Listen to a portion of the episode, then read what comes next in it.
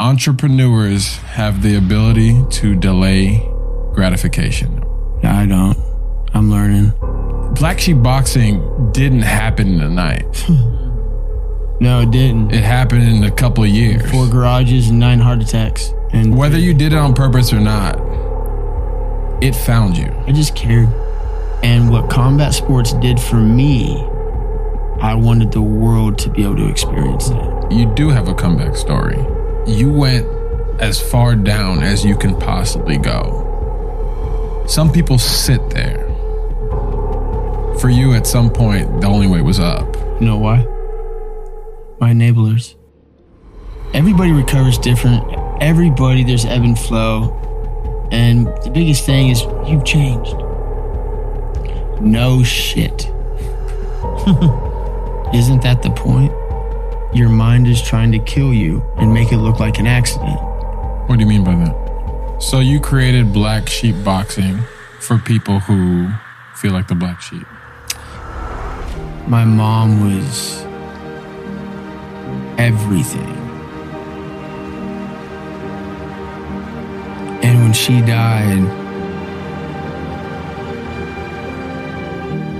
it was. She won this mm-hmm. award called the Studers Award. It was issued out one out of 500,000 people. She would always think about other people. And I took that approach into the combat sport industry. Bad fucking idea. Why? because people take advantage of you. How did they take advantage?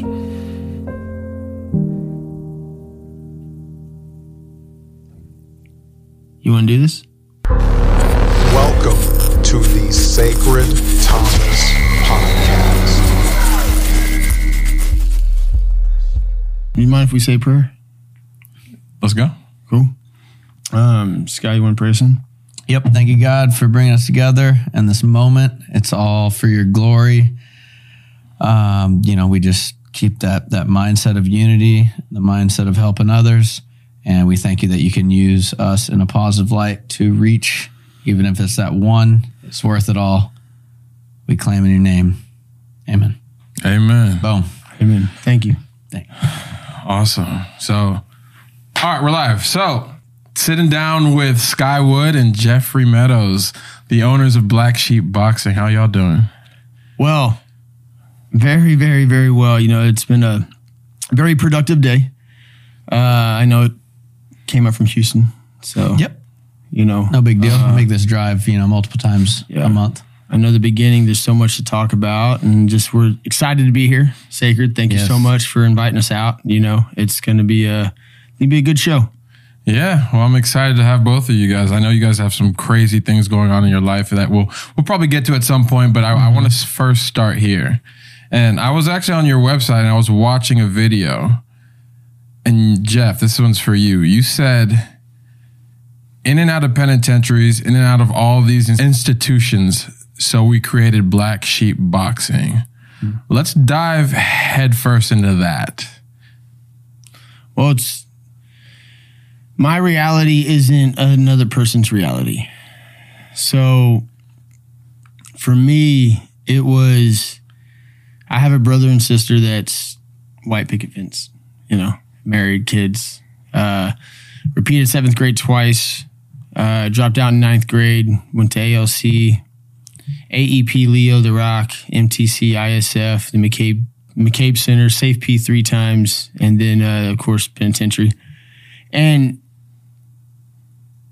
it's just like you at an early age.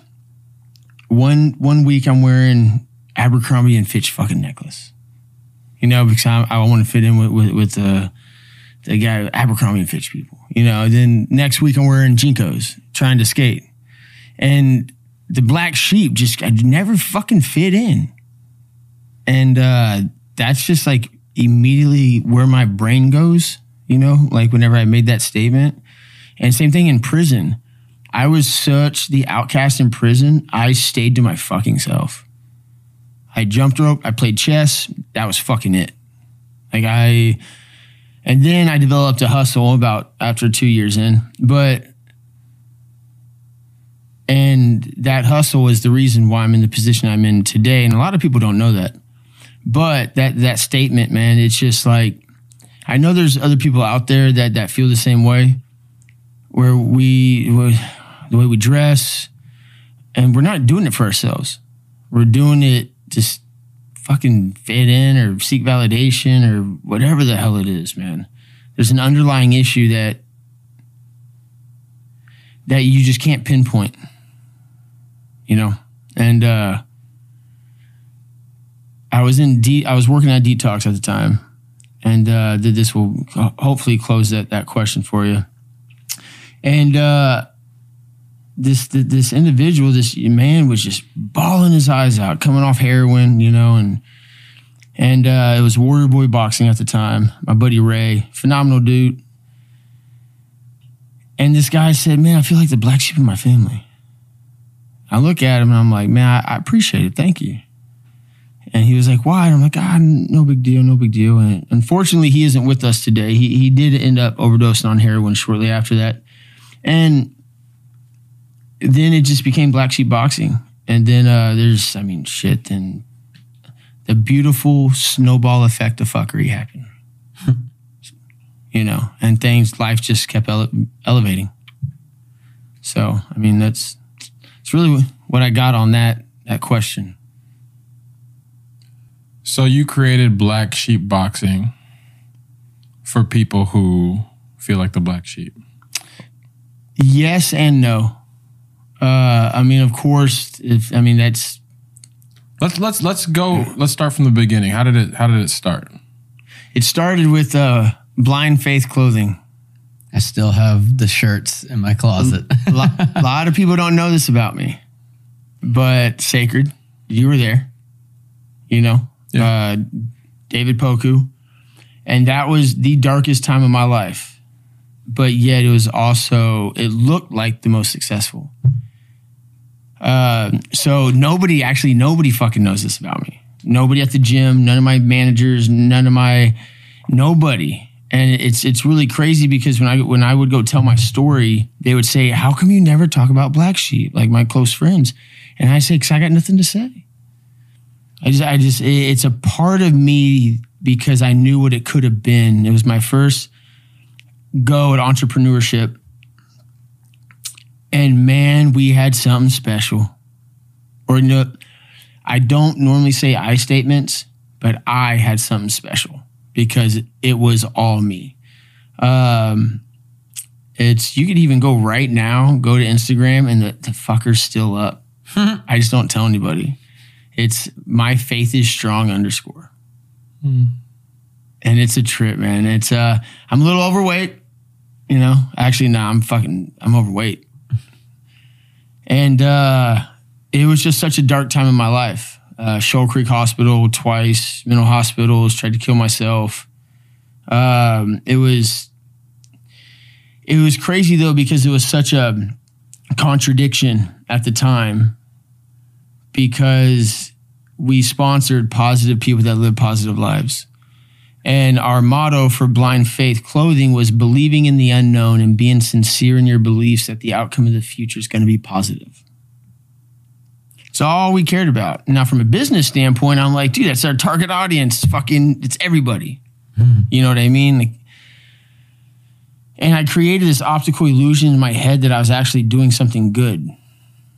And uh, I was really, I was doing good things for people, but for all the fucking wrong reasons.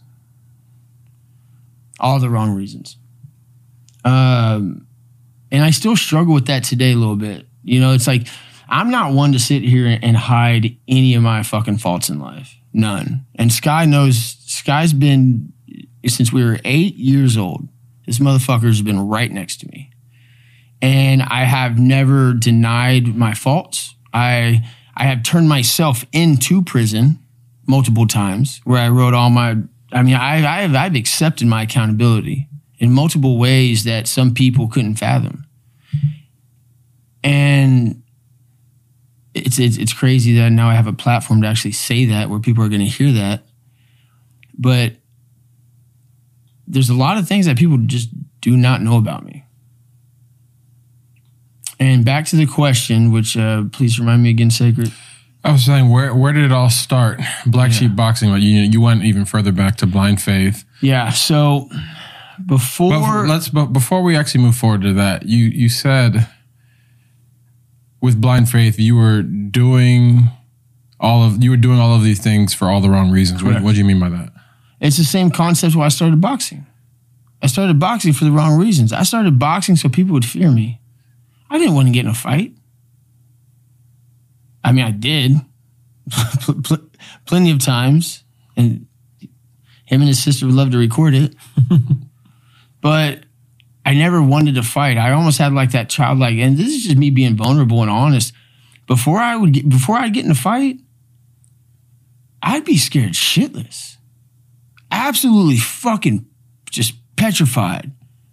And then then the switch goes off. And then you just everything's silent. And so even before Blind Faith Clothing, he he he, told me one day that hey, if you're going out with us tonight, man, like actually like you can't come out with us because I'll I would go I would search for it and I do it subconsciously. Going to Sixth Street, you know, or, or going around the neighborhoods or whatnot, and it's like for some reason I would seek it out, and I soon later found out why through fucking intense bullshit, not bullshit, just intense therapy that I did not like. That made a lot of sense and it was very on point. But um and then it just kind of like it just rolled over the boxing and then uh I, i'll never forget. It was la boxing. And i actually just ran into kenny uh at the uh, the domain three nights ago. I haven't seen him in 14 years. And uh i, I get out of the car and, and whatnot. And this is a trip that that you asked that. So so so cool man. And this guy looks at me and he's like "Je- jeffrey meadows and and I'm like, who the fuck are you, man? And then he's like, Kenny, LA boxing. And I was just like, my God. He was the first person that I ever sparred. Wow. And uh, and he, he'll tell you to this day that he put it on me. He, he did, you know, uh, but he couldn't beat my timing. He could not beat my timing. And uh, I hit him a couple good times, and then he just said, "He's like, who the fuck is this?" And then he just he he laid into me, and uh, I, I didn't drop, I didn't I didn't kneel, but that was the first time that I actually got to feel touch, like, you know what I mean. And then I fell in love, just completely engulfed in the love of the sport. And then the universe uh, decided uh, to take me down another path. And uh, that's uh, dropping out and uh, being incarcerated probably for the next, on and off for the next seven years. You said dropping out. Dropping out of what? Well, after, rep- And can can you move the mic a little closer? to Yeah. your face? so, you can move the mic. You don't have to move yourself. You shit, I don't know how this fucking works. just, just put it put it right slightly below you like this. okay, we good? Good. Yeah, yeah. All right. So, um, well, I Miss Roethlisberger. She's an amazing woman, by the way. I'm just gonna say that, man, that on that positive note. she held me back. I was like two points shy of what I needed, and I remember her saying, uh, "You got to repeat seventh grade." And uh, so after that, then uh, repeated ninth grade, and then uh, and I just said, "F it," you know. Uh, having a single mother, uh, worked at Polly Ryon. God bless her heart. Um, you know, we did what we wanted as kids. Like we grew up in Houston. Like me and him, we grew up a block away. Yep. If Two that- blocks away. I remember the first time I met you. I had just moved into the neighborhood, got on the bus, and we're part of the uh, rollerblade community, which is very like there's a rollerblade community. No, you know this is aggressive inline. You know, so it's grinding shit In the 90s. In the '90s, you know, like getting after it, and uh, yeah, I mean, so it was very rare that you came across another Yeah. You know, skateboarders, BMX, all that shit. There was everybody everywhere. Um, but stepped onto the bus, and it was kind of like the uh, the We were the Forrest. Gump. It was like the Forrest Gump. Yeah, we're the minority, but it was like the Forrest Gump, like seats taken. Like you know, I'm stepping into this what sixth grade, you know, We're and 11. everybody's already got their friends and their cliques and whatnot, and I step on in the middle of the year and step on the bus and I'm just looking like, oh shit, this looks like a full ass bus. And then Jeff, I remember he like told somebody to get up. He was like, no, you get up and go find another spot. And he was like, hey, come sit with me. And I'm like, oh, thank God. Okay, cool. And I noticed, holy shit, that white England clothing, Oh, if I can, you know, hoodie. And that's a brand that only another, Yeah. you know, inliner would would recognize. And God. from that point on, it was like, holy shit, you know, I found a found a brother in the yeah, the aggressive inline, you know, sport. So, never dreamed. so that was where it started, Yeah, and uh, we would where, that, yeah. pretty much on a daily. It was a matter of like starting at my house, I go get Jeff, and then we go into Greatwood and pick up all the the rest of the skate crew. And by the end of it, you know, we've got eight, nine, ten people, And we're the poor kids. Yeah, we're yeah, we were on the We're other poor side kids. of the we were on the other side of the tracks. Nobody wanted to rollerblade with us, and that's where I picked up broke. filming. That's where I picked up Yeah. filming because you know Cody Dryden, shout out, dude, you had a, a big role in where I'm at today. He was selfless enough to give me his camera. I remember it was a mini DV camera, and I was like, "Whose camera is this?" It's just I've noticed. I've been here a few times. I've noticed it's in the same spot, and he's like, "Dude, take it, start filming with it, and you know, do something with it." And I was like, "You ain't got to tell me twice." Mm-hmm. Bam! I start filming with fucking day. and I'm thinking, we're doing all this crazy, you know, extreme sports. Somebody's got to be filming this. And this is before the time of everybody with an iPhone that could, anybody and everybody had a phone. And everybody just, no, I was the only one with the camera at that Remember time. digging a 10 foot hole that's about five foot wide for no fucking reason and trying to jump over it? Oh, yes. Yes. bikes? Horrible idea. Absolutely horrible. So when the camera busts out, you know, people start doing some ridiculous shit. And, and uh, Yeah. so that was, you know, kind of the earlier stages. And it's really cool that we're still in touch with, you know, that it was such a bond that we created Yeah. through that, you know. Eric Baye, you know. Yep, Grant Norton. Yeah. And uh and I think that's that's honestly, man, like not to get it like yeah, I'm fuck it. I'm sensitive. You know what I mean? And like I, I really am. And after so many years of just stuffing positive, these endorphins and dopamines down, you know, because of the environment you're in. People search their entire lives for a friend like this. Hands down, don't give a fuck what you say.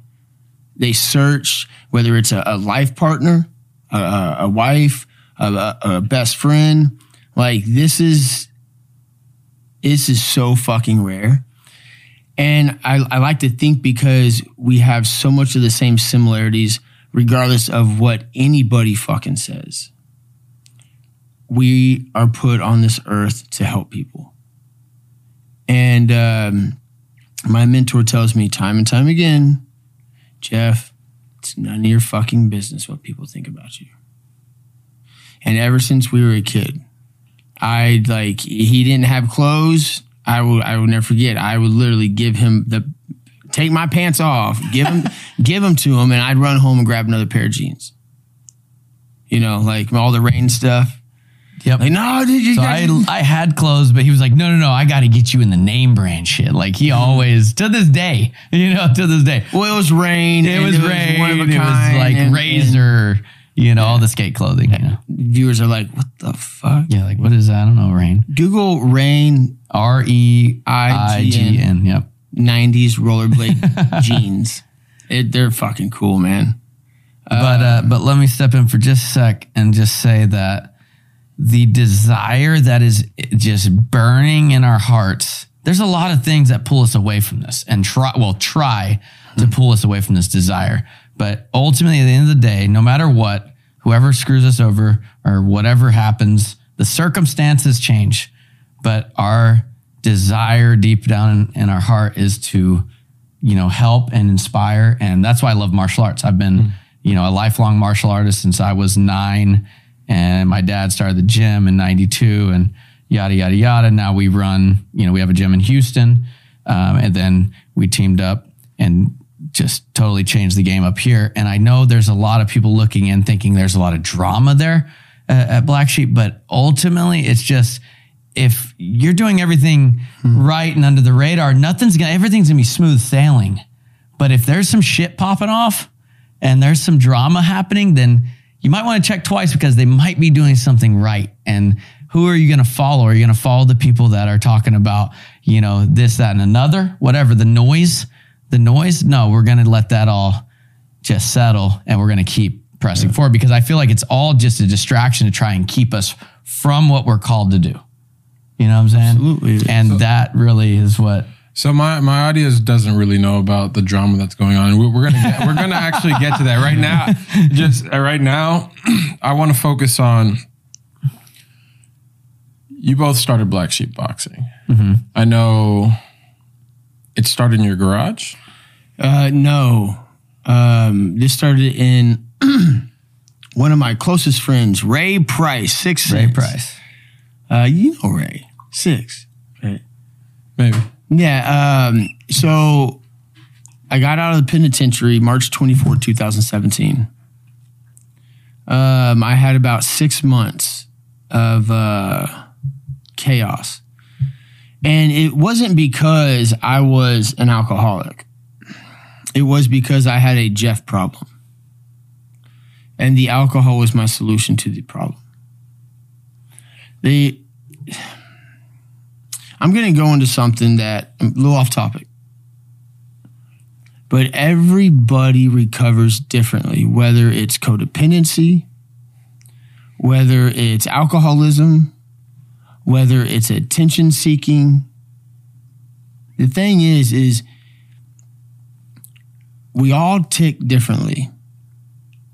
And if you can never develop an awareness on why these patterns are continue to to surface.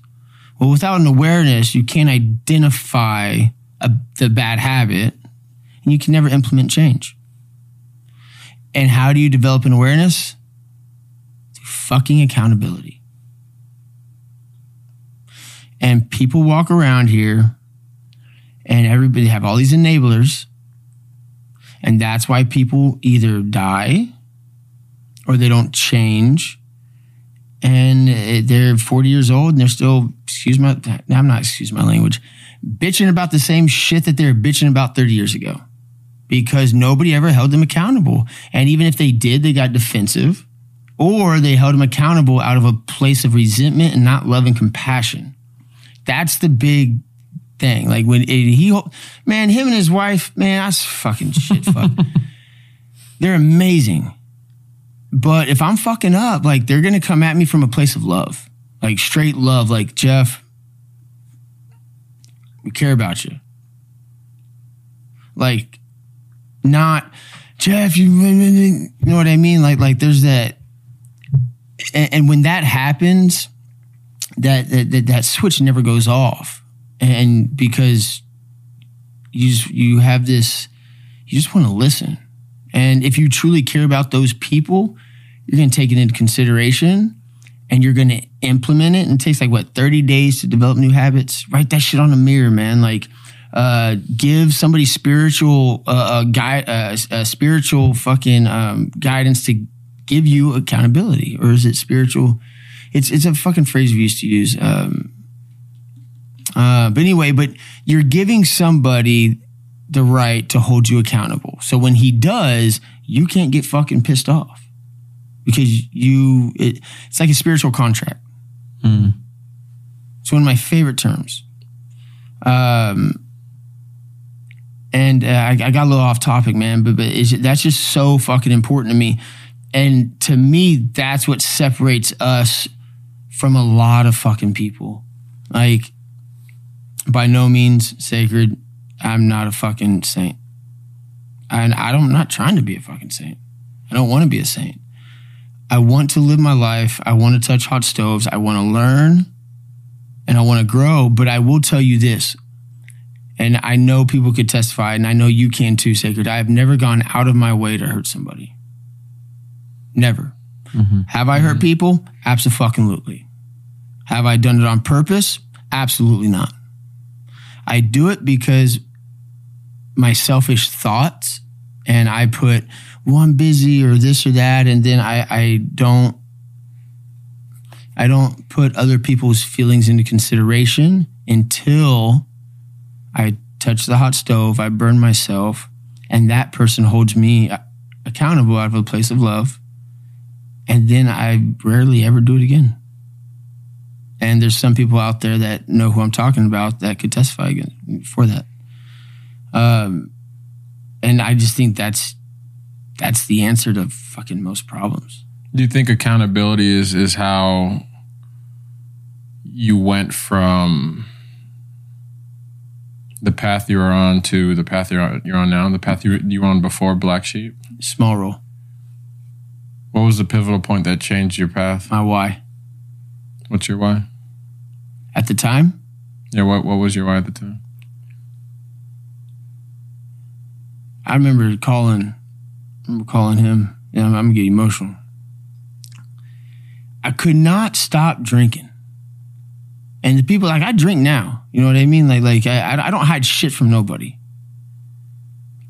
But the thing is, is I had this Jeff problem. I was molested as a kid. I'm not looking for no pity party, but this is just my story. This just this is just my truth. and I, I- the world owed me something, and I had a chip on my shoulder, and you look at me wrong, and I had to install fear in people, and thi- this is, and, and I, I, I was scared to fight. You know, it- uh, it's almost like if you, as I saying, if you talk about like like you drive a really big truck, that means you gotta, A little. you know what I mean? It's like it's, it's, it's almost it's almost like the same concept. You know, you go searching for a fight, and most of the times you can't fight. I was very fortunate enough that that I was I was I was okay, but it was just I don't know. It's, it's I just had this this piece of in me this resentment, and over the years I, I realized that when you're blocked off from having some type of connection to not just people, I call it God because it's relatable. Um, spirituality, that that that being blocked off, like can you right for right now, sacred? Can you think of a people, place, or thing where you're just like, oh, motherfucker.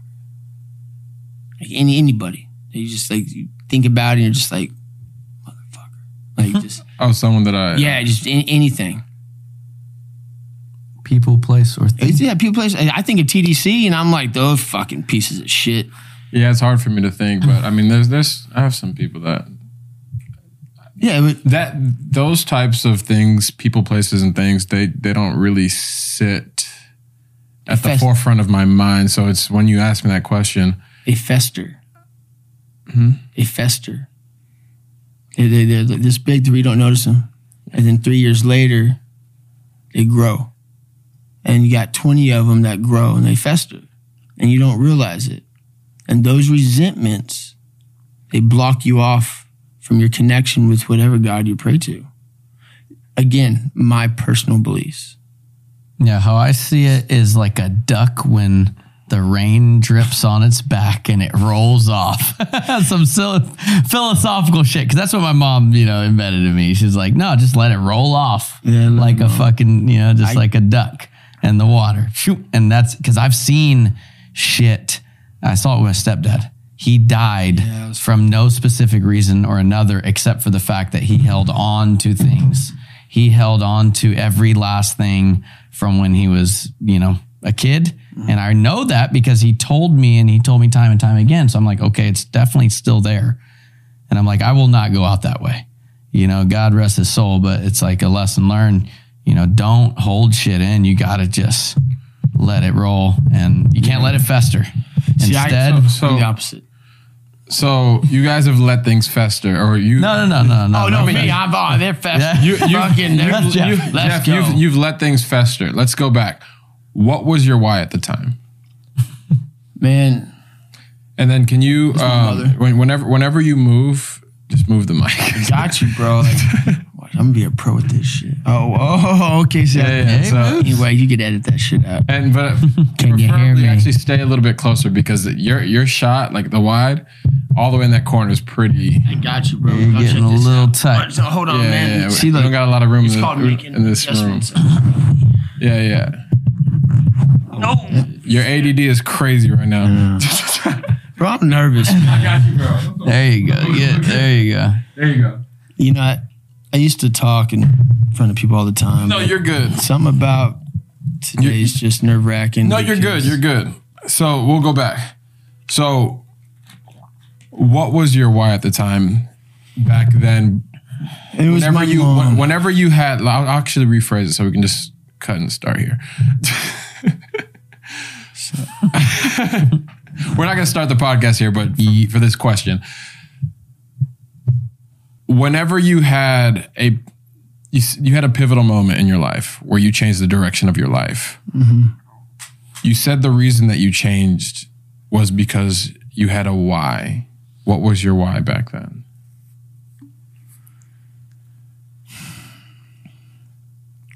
It was a collaboration of things. Why do I need to be a good person? Why do I need to be a good son? Why do I need to stay out of fucking penitentiary? Why do I need to be a good brother? Why do I need to be a good boyfriend? The why he kept going. But when that why is so powerful, I'm talking so powerful. There's a saying that when you want to be as successful as bad as you want to breathe, then you will become successful. And there was nothing that could. I don't. It's just like you. You just know. Like, lot. I I truly think a lot of people go through this this life and they never experience what a real why is, because they never knew hell. They never knew Hades. They never knew what it's like to live in a fucking sardine can at 120 heat index, where you could touch both walls to where you had to pull the mats off the metal slab and dump a baby powder on it just so you don't stick to it. That's hell. And whenever you understand and, and, and you, you experience hell on earth,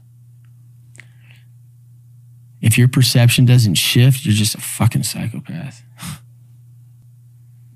because that was, I wouldn't wish those dark times on anybody. And like my, my good friend, one of my closest friends, Cedric, he, he, he just did five years and during COVID.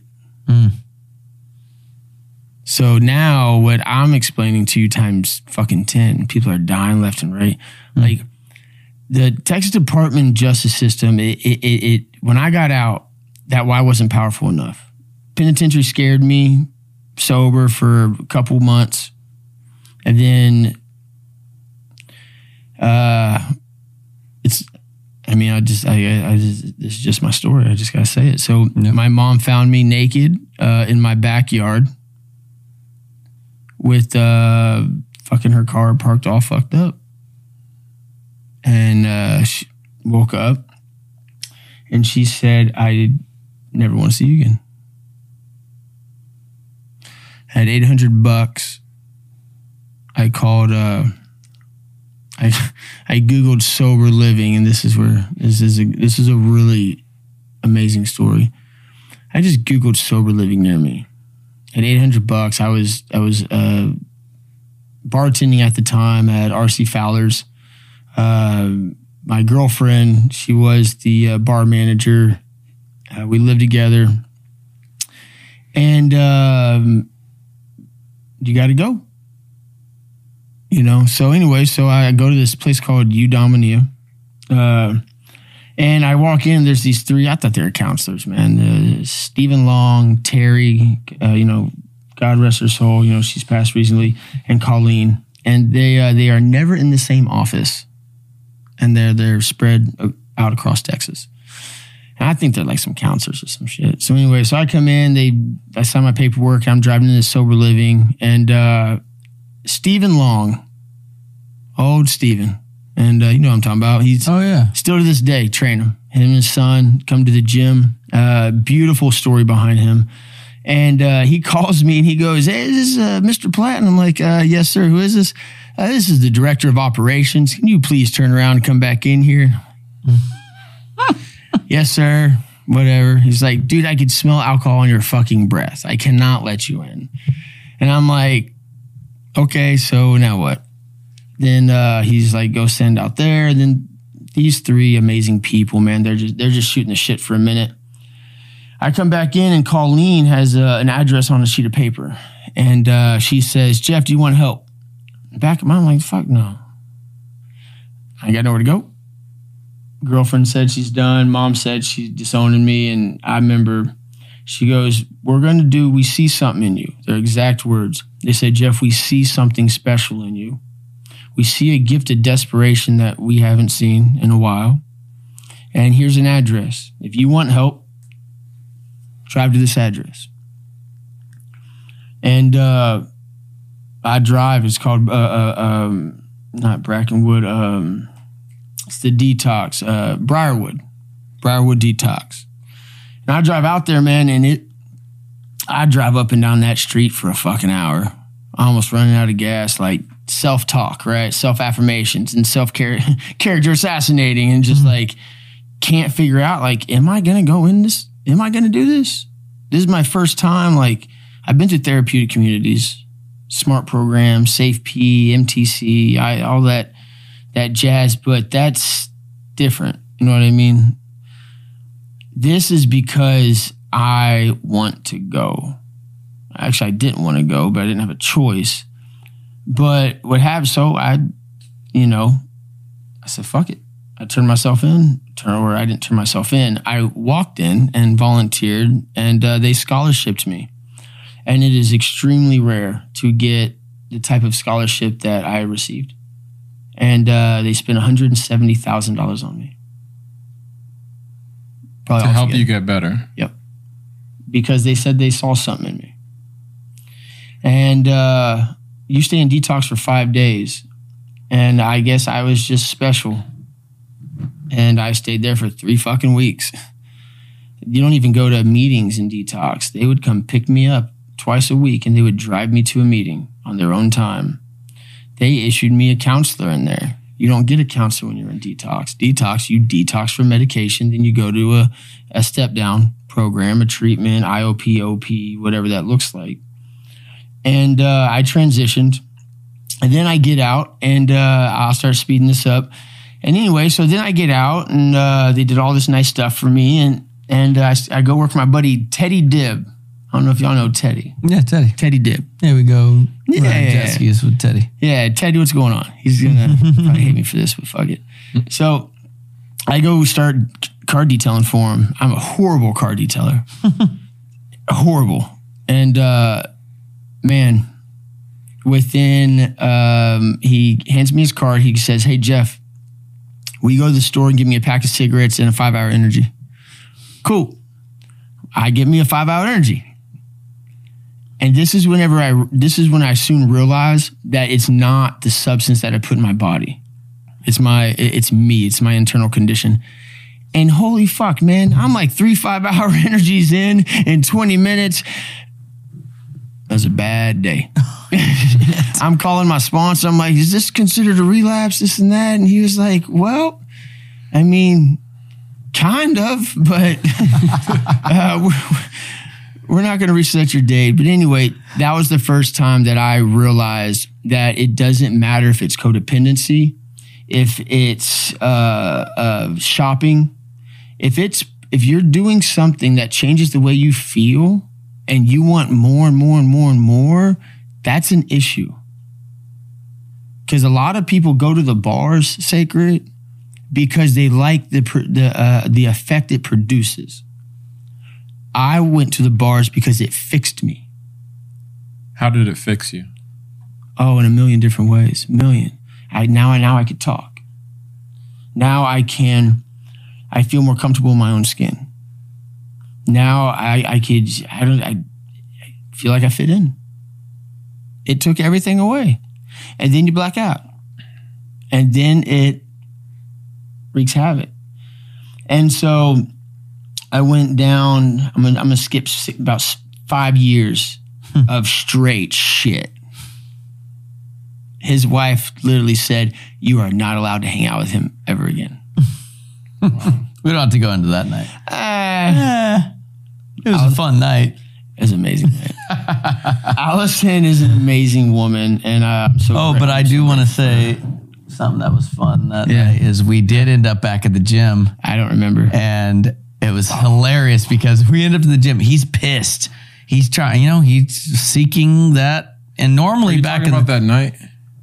Yeah, we we got it on film. yeah, we have it on surveillance Yeah. at my gym in Houston. And he, and I mean, rewind back, he would normally beat people up for talking shit about me. And I just thought everybody liked me in high school. I was like, oh man, I'm the shit, you know? And it turns out Jeff is like my personal bodyguard because he just took it personally. Anytime anybody would say anything about me, because I had, you know, I mean, I do. That was within you, my friends. had a pure soul, you know, and I'm not out to get anybody. I'm always out to help. So he was like a guardian angel in that time Mm-hmm. of my life. And and you and uh, John Sanchez. Yes. Shout out to John Sanchez. Oh, like Johnny. from the outward looking in, this dude is a bad dude. But no, he's got a great heart. You know, maybe the system, whatever. You know, we're not going into detail. Love you, John. Love you, John. but uh no, and and just moving forward from there, you know, just uh having back then you stepping up for me and then here we are fucking continuing. Surveillance. surveillance thank you for bringing me back so then we it's so good. We were with Bobby Guzman. yeah and so we end up at the gym and now he's wanting to beat my ass you know but it wasn't me it was just he just wanted to fight No, I was drunk. you know, it was drunk. And yeah. And we end up at the gym. And sure enough, and I had been doing jujitsu for about a year before. I think I started about a year You've before. been that. training for like seven years. But yeah, then before that, I've been doing all sorts of other shit. But, uh, and I was like, okay, this is the deal. You can, you know, punch and whatever you want to me, but I can't strike. And I can only, you know, use my grappling skills. just he just comes wild. I'm fucking tit, tit, tit, and then Never him out. trained before. Tap, Never tap, tap. Okay, all right, reset. Okay, and then he just getting he's getting more and more mad. In the background, your boy is like seriously having, you know, with Bob those Bob bags. He's just, I mean, so seriously fucking this guy up. you He's know? head he's headbutting him in the background. We're, he's, we're all throwing hammered. him, fucking stomping him. So that's going on in the background, which we're still trying to find this footage. Yeah. Like I have it, I have all the surveillance, but it's just so many hours and days that you know we will definitely release that to the community eventually. Like you will be rewarded with that. So but uh, yeah, I thought that was kind of uh, kind of just a uh, you know hysterical I, point. I just remember saying, then the next morning, that's when Allison was like, "Y'all can't ever hang out again." Like it's done. yeah. Well, you also ran from the cops that night.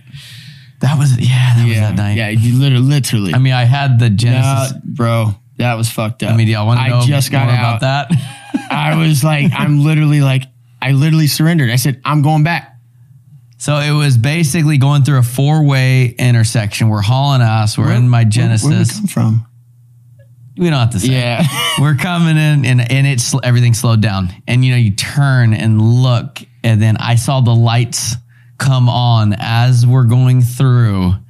And then, man, I hope I'm not incriminating myself right now. Yeah, and we just, shoot, we did. I was like, I mean, it's that split second, like, do we? No, I was like, dude, he ain't gonna, no, we're just gonna keep going. And then, bam, we turned in and, you know, just kind of hung out under a tree in some shadows for a moment. then got home and was like, we didn't hurt anybody. You know, it was all good. We're good. I haven't made out. for a minute. But I did that for Jeff. Okay. So I did do some things to, I still owe you 'Cause I know. $100. oh, yeah. I do. Yep. I really do. I remember. It's flashback. Wow. I got you after this. Not necessary. Fuck it. All right. Anyway, Good times. Good times. um, man, but it it just it just got dark, and uh, I get a lot of kickback from this, and uh, I'm okay with it. You know, uh, everybody recovers different. Everybody, there's ebb and flow, and the biggest thing is you've changed. No shit. Isn't that the point? You know, to change, of course, in a positive, healthy manner. But you know, back to that why. When that why becomes so powerful, sacred, the how becomes easy. And when I got out, that why was so powerful. And there was nothing that was gonna fucking step in my way. I knew exactly what I wanted to do in life, and uh, it was to help people. But I wanted to help people. So a lot, a lot of people don't know this about me, and they think I just decided, woke up one day and decided, let me, let me, let me box, or like, let me put some gloves on. I, I actually studied anatomy, kinesiology, uh, vitamins, minerals, recommended daily allowances. I could break down more, uh, fucking, I could break down polypeptide bonds and, and how I could go into it for days. No toxicity from vitamin C up to 2000 milligrams. Like I could go into, and I studied and studied and studied, and then I would help inmates lose weight based off uh, the money they have coming in on, on their commissary six months up to their discharge date. And I would do that through combat sports. Um, studied weight transition, uh, years, you know. Um, and that's where, and, and I boxed before that at, at LA Boxing, you know, with Kenny. Uh, uh, he Kenny was just he looked like uh, uh what was it Chris Chris Tucker right? The comedian? Mm-hmm. looked exactly like Chris Tucker but younger. Goofy goofy kid super super nice. And uh, then after LA boxing of course you know got, got incarcerated. I think I went to uh, ISF MTC and Hendrickson after that. And that was like dog eat dog. And you know it just evolved in its own way and uh, it was just something I was always good at. But then I hit a, a point in my life to where I just I hated it. I hate fighting. Will I?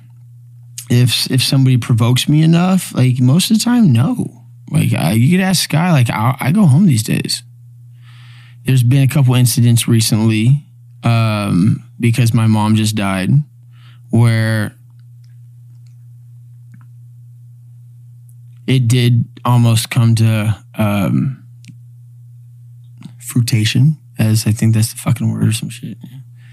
Fruitation. Fruition. Yeah, fruition, whatever the fuck. I like fruitation. Yeah, I, I would say come to. I was gonna say come to surface, but I'm like, that was a little more of a ring but you know, yeah, we're on a podcast. It, it sounds smart, you know. And I remember I was with this amazing woman the other night, and uh, you know, she's such, she's such an amazing person. And we're driving, and these three people, they do something, and we're in one of the vehicles, and I slam on the brakes, and I open up the car, and she grabs my arm, and she goes, "If you ever do anything like this again, I will never talk to you again." I say, "Yes, ma'am." And uh, I took that at heart because uh, I haven't acted like that in a long time. And uh, all the shit that I have been through this past year, and I don't want a fucking pity party. But if you lived two weeks in my fucking shoes right now,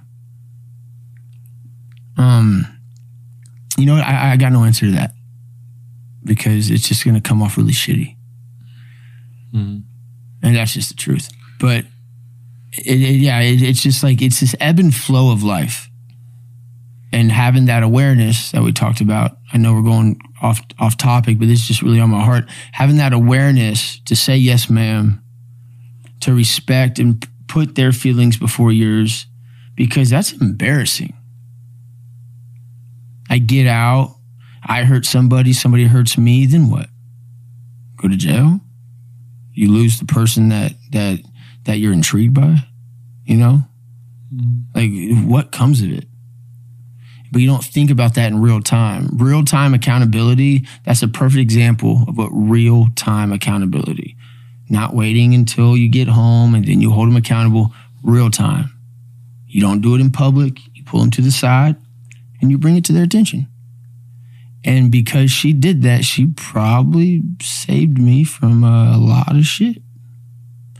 And but now I just laugh and go home. You know, if something similar happens.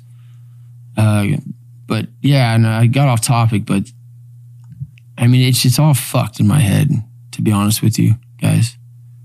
After losing mom and everything's blending together with just everything, you know, I'm not gonna get in on it and you know, lying, stealing, cheat, just the people. I just, I, I hope, I hope they they have good hearts. I truly believe it. I'm in with that. Well, I know you've you've definitely been through a lot. As as recently throughout your whole life. How has Black Sheep Boxing, do you have any stories about how Black Sheep Boxing has changed your life or anyone's life that attends or has who attends the gym? It it changed my life in the beginning, but I'll pass this in the beginning, not not in the, not, not in the end. No, not at all. Has do you have any stories of how Black Sheep Boxing has helped someone? Because you say it's Black Sheep Boxing, it's it's uh, at first it's you started it out with um, taking in people who have gone through some shit. Yes. Um, do you have any stories on how that's helped change any life, Absolutely. anyone's life specifically? Absolutely. I'm not, and I, I'm not saying this to boast because I didn't do it.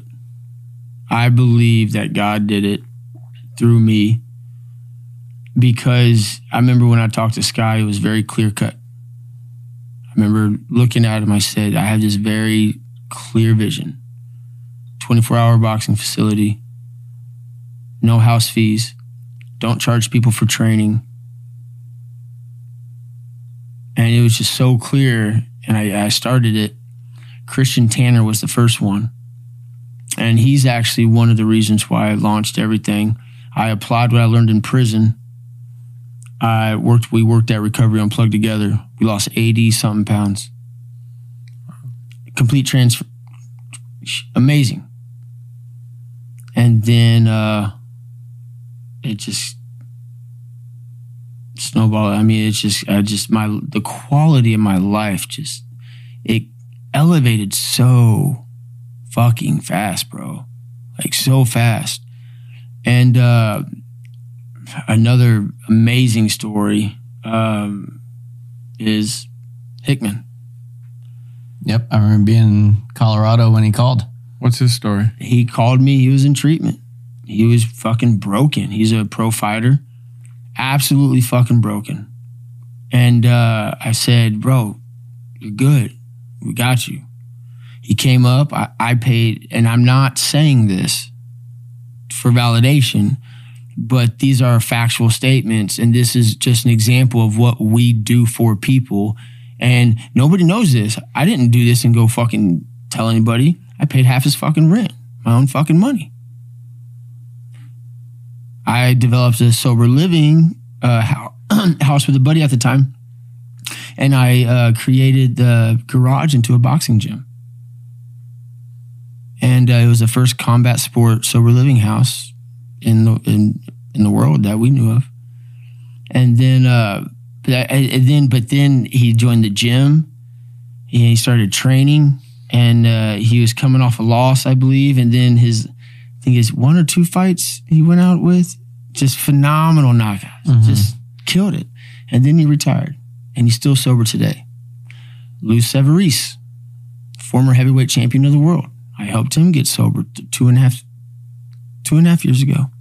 Yeah, I remember when you called me. You were like, I can't tell anybody, but I gotta tell somebody. Well, I don't work there now, so yeah, so we can definitely talk about it finally. this guy he fought George Foreman, Mike Tyson. He knocked out James Buster Douglas in the first round in '98. And I'm sitting with this individual for three months. And this is why it's so hard for me to live the life I live today because I built an image on something that I was. And people can't, no, people don't want to accept the fact that people change and they can live a life and be managed when they're labeled an alcoholic. It's rare, but it is fucking possible. I don't recommend it for everybody. I went. I, there's a very specific way I went about testing the waters. Did I have a bad run? But Lou, he he called me yesterday. He is the most sincere person in the world, man, and he's like a real live Rocky. He owns Main Street out in Houston. Works with, you know, Crew Bob and all those cats. Uh, Derrick Lewis, and he is just fucking. I mean, the, the, people that struggle with severe mental health, if they could overcome it, they are some of the most passionate, driven individuals I've ever met in my life. You got Josh, my buddy Heater. That he's a, I and I mean he, he won't get pissed off, but you know he's the general manager of one of the biggest bars on, in the domain, and uh, he's sober, and he works in the bar industry. Um, What do you think it is about combat sports that helps make these people a better person? Oh, that's easy. You know, I remember when Stephen Long asked me, he goes, Jeff, go ahead and give me a pitch. We were sitting at the detox in, in Infinite Recovery, and I was a tech at the time. He said, You want you want to bring boxing to treatment? And I'm like, Bro, we had this conversation last week. Like, of course. Like, you know this shit. Like, what, what are you doing right now? He said, We just bought a we just bought a property in Liberty Hill. I was like, Steven, what are you saying? He said, I'm gonna give you this amount square feet, do what you want. And um, I remember I had to come up with a pitch that night. And uh, I, I, I won't forget this because I thought I broke my fucking wrist because I was just anger punching a heavy bag. And uh, if anybody stroke, anybody, like, try this out. Let's say, Sacred, you're having just a really hard day, bro. Really challenging day wrap your hands, put gloves on, and start punching a heavy bag. Tempo work, light work, right? Like just pop, pop, pop, pop. You're not heavy. Mm-hmm. And then tell me what the fuck you were thinking about when you got done. You forget it. Not just that. People that struggle people that struggle with any type of mental health were in the past or in the future.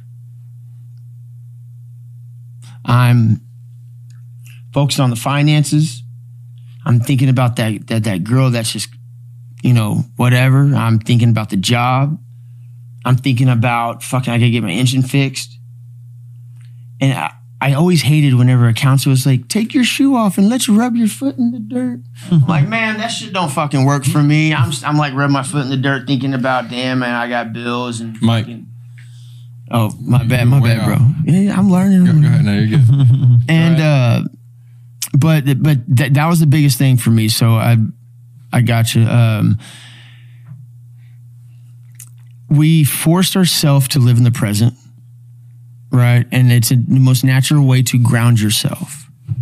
I'm thinking about missing these punches. I'm thinking about where my head's going. Uh, I'm thinking about where my feet are going, not getting hit. I'm not thinking about anything else. And then the second part is we have a chemical imbalance. And now we're balancing out a chemical imbalance a natural, healthy way, then forcing these chemicals to balance out through pharmaceuticals, right? Or codependency, or whatever that is. Brigham Buhler, Ways to Well, check him out. Amazing fucking dude. He just had some on Joe Rogan's, and he will break it down. Pharmaceuticals. Absolutely. I mean, it's educational. I highly recommend it. And that was my pitch. It's it's that simple. The two biggest things we struggle with. We can't we can't fucking ever live in the fucking present, and uh, we have how are we going to balance out this chemical imbalance a very natural, healthy way? Diet, exercise. So you say you say combat sports helps you learn to live in the present. How do you translate to life after you're done hitting the bags? therapy, friends, processing shit, Community within the gym. community. Mm. If you lay down with the fucking dogs, you get up with the fleas. What does that mean? If you hang out with shit people, you're gonna become shit. You hang out with people that lie, steal. Let me say that again. You hang out with people that lie, steal from people that bend over backwards for you, It's you can only go so far until your true colors show. It, it, it it's it's you it's like you uh, this is a little like you find your girlfriend or your boyfriend downtown. Most of the time, you're going to lose them downtown. They're just it makes sense to me, and so I don't surround myself with anybody really because for me, if it's not Sky, you, maybe a couple other people, for some fucking reason, I have a target on my back. And I'm just, I mean, it's, I mean, it's, it's, it's shitty. There's a lot that I could have done better. But the thing is, is people forget what gratitude is and and and they think that they because they express gratitude, everything's okay. But gratitude's an action. It's, it's not a feeling. And that's where that I think that's where that discontent is, and then resentments, of course. But um, again, what you what your question was, man, it's been a fucked up year. It's been a really fucked up year. Um, we're on the uphill of things but I'll say it one more time it has been a fucked up year. I know it. Sky knows it. the audience has no idea. but we, we, we will get to that. Um, right now, I, I do want to keep focused on, Yeah. you know, the positive aspects of Black Sheep Boxing. Um, so, and but we, we will absolutely get to that. It's just whenever you bring it up, no one knows what y'all are talking about. Yeah, no, it, it's hard just because there's a lot of emotion. Yeah, I, and I know I know that's on the forefront of your head. Um. No, there's countless, uh, Yeah. countless, countless positive stories. I mean, they never end. The stories never end. What's some of the stories that you remember? Well, let's rewind back to so you know we had our gym, we have our gym in Houston, and basically got to a point. You know, COVID hit, this and that. We had to start getting creative, figure out okay, what are we going to do? We just lost half our student body. We're not going to be able to continue like this. One of my black belts hit me up and was uh, Wesley. Uh, he's a realtor in New Braunfels. And he was like, Hey, come out here. And there's a lot of opportunity. And I'm like, I'm not ready. I got to figure out this. How am I supposed to open up another spot? I got to figure out what I got going on right now. Went out to New Braunfels. While I'm there, uh, you know, I have this vision. I have like a you know, cinematic vision. Kind of, I'm sure you have a similar where you can just see it, you know, in your mind. You're just like, okay, I can see it once we try and match that. So we show up at this place. I'm like, no, I know right through it. But I'm going to, you know, like I came out of here and I'm going to entertain it a little bit just so it's not like rude or anything. And I was like, but I'm in my mind like, nope, this is definitely not it. I, I don't see this. And so we're walking through, we're talking, and I'm like, yeah, this is not, that's not, you know, good. And then phone rings, Jeff call. Yo, what's up? I'm doing, what you doing? I'm doing a walkthrough, potential new spot for Unity. Da, da, da. And he just, his exact words, I remember it like it was yesterday. Fuck that. Come to Austin and let's change the fight game. And he, he said, I, you know, and before that, you know, I'd been going out and just, just spending time. I was like, dude, I just want to spend time with you. We're just we're fucking homies and we're, you know, doing some boxing and just hanging out and, and going to the collectible shop and looking at shit and just like, you know, it was like a flashback to back in time, you know, just like we were kids again, you know, and, uh, just training and whatnot. And he was like, I have a very vivid vision of, you know, there's a need. I mean, especially COVID and we have the noise saying, Oh no, this is a terrible time. Don't, this is the absolute worst time you could ever open up a gym. Don't do it. And I'm like, you know, just hold on. Let's just let that settle and let's get quiet. And, you know, if this is truly something that we need to do, and it was a gamble. It wasn't like, oh yeah, let's do this because for sure we're going to make money mm-hmm. like that. We didn't even take a paycheck for till recently. We didn't get a loan. We didn't get a loan. We used our own money that we, we saved up if we had mm-hmm. and we threw it in and we're like, look, let's do this with the full intention of never did we think we were going to get paid doing this. It was the intention of there's a need right now and we have to. What was the need? The need is the people. I mean, look at all the problems that came with COVID. People are in their homes. you know, just compressed Mental health. mental health that all really just comes out of that. People overdosing. Jeff telling me there's a need. The shit is skyrocketing like right now, and people are dying left and right, and nobody's talking about it. You know, And I'm living. So, so you guys initially started taking in people who are dealing with substance abuse, and this was a, almost like a therapy for them. mental health. Mental health. No, no, no, no. It was it was substance abuse Yeah, definitely catered towards in the beginning.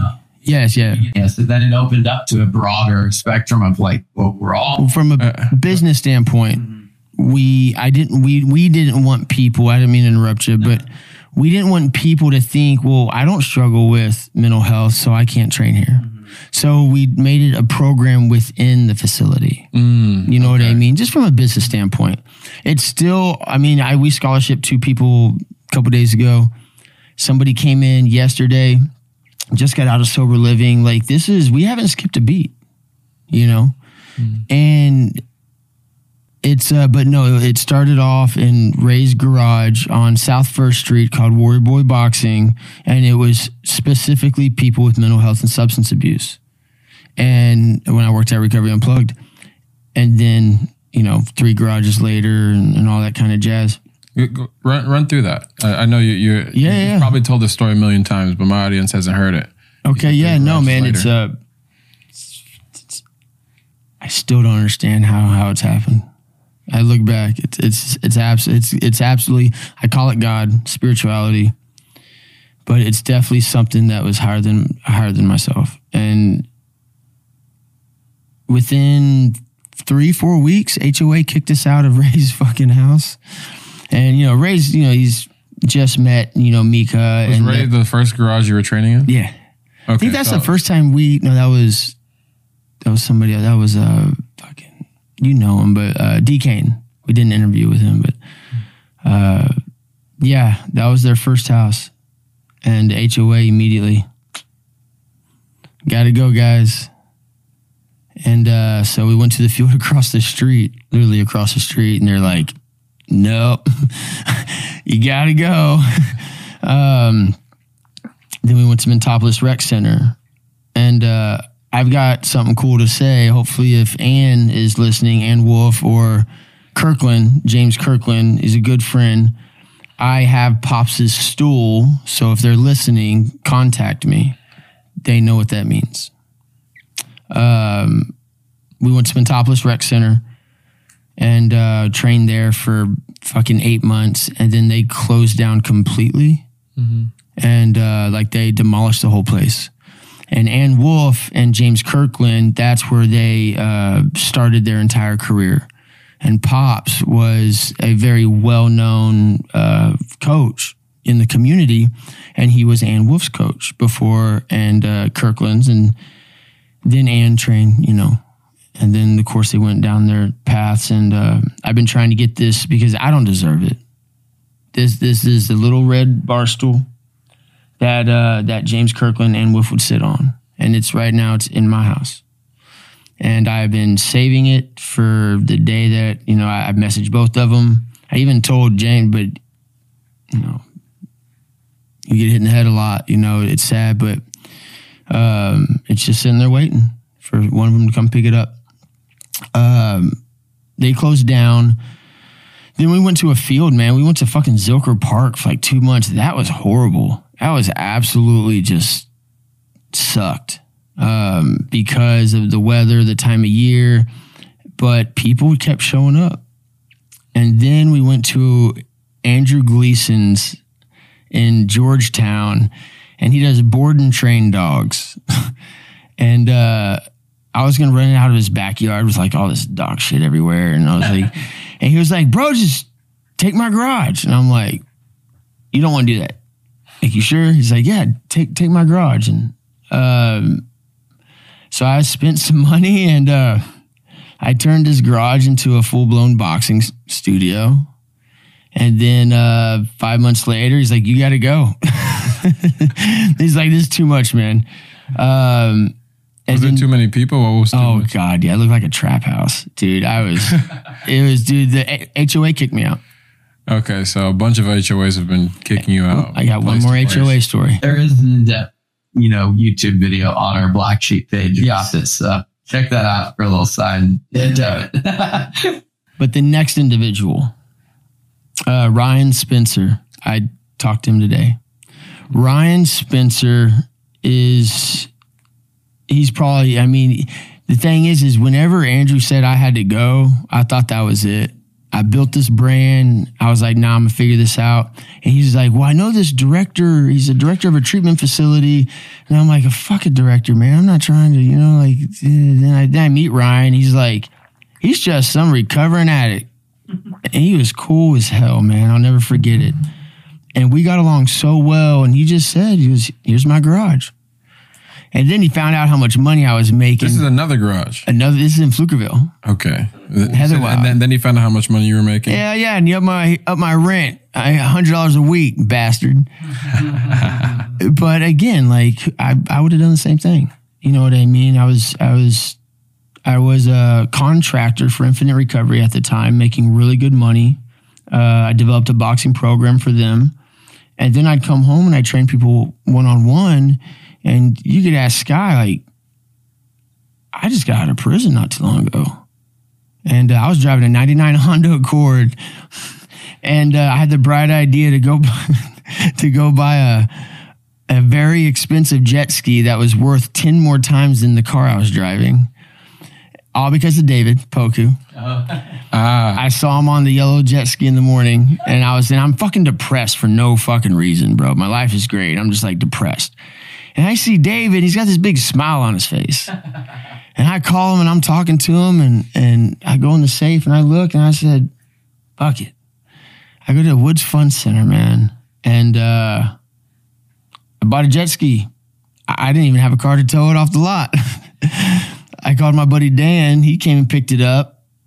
And then I just drove it to Lake Travis. I didn't know what I was doing. They're like, yeah, it's gonna be a thousand dollars for the year for a hydro slip. And I'm like, I think it's, it's getting kind of pricey.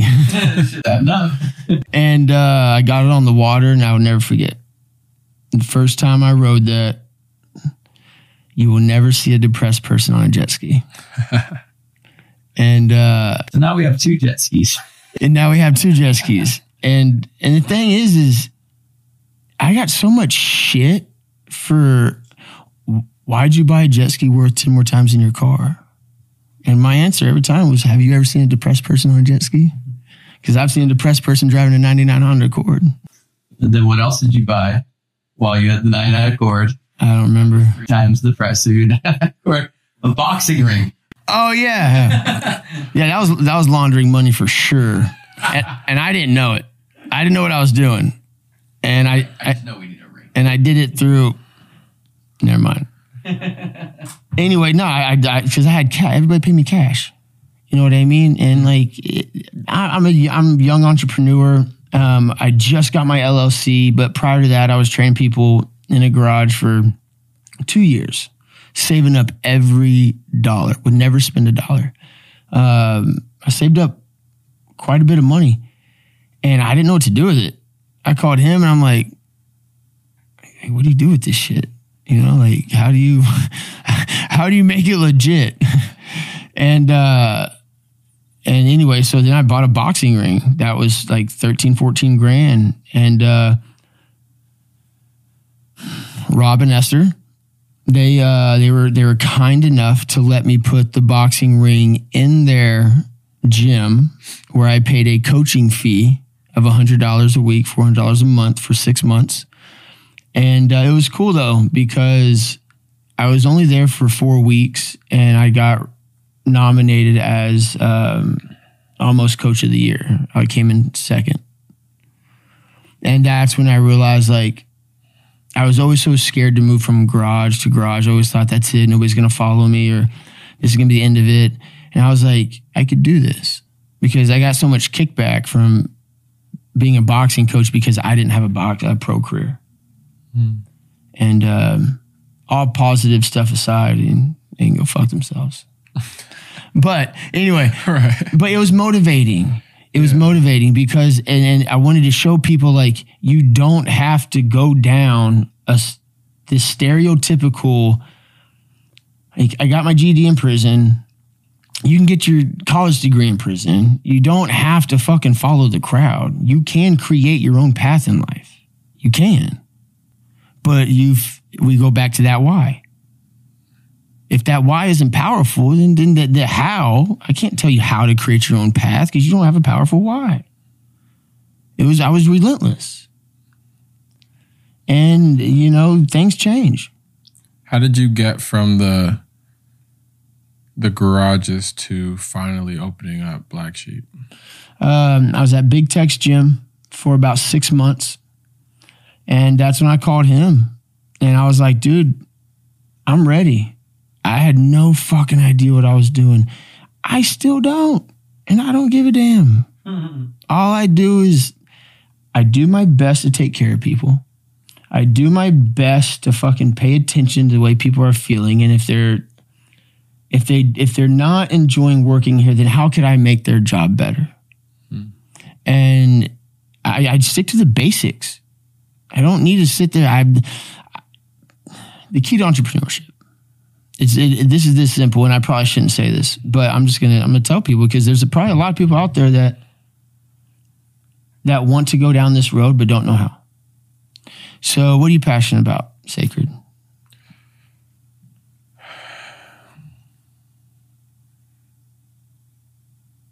I'm passionate about creating, just creating things with video content, with with using the skills that I've acquired through video to create travel videos, inspiration, inspirational videos. Talk about things that. Um, talk about the struggles that people are, are having and just you know letting people know that they're not alone in those struggles. You know, I'm passionate about re- relating to people, passionate about doing this, having conversations like this. Um, especially, uh, I mean, especially even with this podcast, um, I haven't had a guest that's been through the type of stuff that you've been through, and I think it's it's really a it's good to get that perspective. You know, you you've you've I've seen I, I've only seen part of your life. Sky's been there since you were eight, but you've gone through some shit. You've been And- there. You've been there probably longer than almost anybody in Austin, Texas. Besides, I think Scotty. I met Scotty a little before you, and David. You, Scotty, and David are the only people in my lives mm. besides him that were way prior to all this. Mm. But I think this conversation is necessary because you, you do have a comeback story, you know, and when you're down as you went as far down as you can possibly go. Some people sit there. For you, at some point, the only way was up. You know why? My enablers. They cut me off. Hmm. It's clear cut. Your enablers cut you off. My enablers cut me off. When your back's against the wall, nobody's gonna pat you on the back and tell you it's gonna be okay. Can't go home, ain't no food gonna be there. Live on the street. Do something with your life. Enablers are the reason why people die, and people don't want to talk about it. It's sad. Mom and dads are the reason some mo- most times why their son over keep overdoses on heroin and dies. It's it, it's some people can't hear it. You continue and it's not you're not supporting somebody by cooking them dinner when you know they they just got done shooting dope. Hmm. You sit down, you talk to them, you set a fucking boundary. Go get help, or you're not dying in my house. And but that's the thing is, is I would rather take that risk if I had a child than to sit there and pat them on the back until they died. Because this is a power of no choice, right? And now we're getting back into that. You said enablers are the reason why people die when it Not- comes to drug addiction. What about enablers in other aspects of life? So th- not the reason. I mean, there, there- there's a bunch of key parts. Okay, I want to make that clear. But they play a very, very big reason because if you set a boundary with somebody and they cross that boundary and there's no accountability, then why stop? If I could burn the world down and go home and my mom's still gonna pat me on the back and act like, here's some food, babe, love you. Why am I gonna stop? That why never becomes powerful. That's the thing when you're in, for me, I can only speak for me. When my enablers cut me off, I'm talking cut me off, that why became powerful and I was willing to do. My mom was all I had, and that's why this death is this past April. You know, a lot of people, I fucking, I can't stand when people say, uh, "Suck it up, nobody's coming to save you," or "It's life." My mom was everything. And when she died, it was it fucked it, it, fucked me up mentally, extremely bad. And because of the way I was handling it and owning a business, everybody just seemed to just want to be involved. And that's fine. They made sure that they knew that I knew they're involved, you know, and then it just, the enablers, and it's, it's like that, that piece when my mom's, that, that one person that I loved more than life itself quit enabling me or, and cut me off, I was willing to do whatever the fuck it took, whatever it took. And for me, and for countless other men and women that I've known, it saved their life. And I remember whenever my, my mentor told me, he said, I called him, I was like, You're sober. And he, he hung up on me, and I call him back, and I'm like, Hey, sorry, man, we hung up. He goes, No, Jeff, congratulations for doing exactly what the fuck you should have been doing your whole life. Mm-hmm. And then he hung up on me. You know, it's like, our brains our, our brains get so twisted in this shit man. And uh, then i tell him this all the time. Your mind's trying to kill you and and make it look like an accident. What do you mean by that? your mind is trying to kill you and make it look like an accident. You have people that enable you but yet you want to quit but yet you don't know how to quit. And it just everything starts blurring together. And then you're depressed. Why am i depressed why can't I hold a job? But I have a good work ethic. Now you're self character assassinating yourself. And then you get high and then you you fucking on this spiritual mountaintop. And it's just this roller coaster of uh, it's it's called they call it like a vicious cycle. But I added a little extra to it. So um, but that's what it is. It's like you get you start blurring all these and it's real simple. You simplify everything. Enablers cut you off. Find a powerful why how becomes easy. Entrepreneurship is you find something you're passionate about, which for me it was combat sports. I went and found a very successful gym that had a perfect business model. So I didn't need to create a business model. I went and found it. I learned how it ticked. I learned the systems. I learned uh, the staff hours, learned everything. I pulled that business model.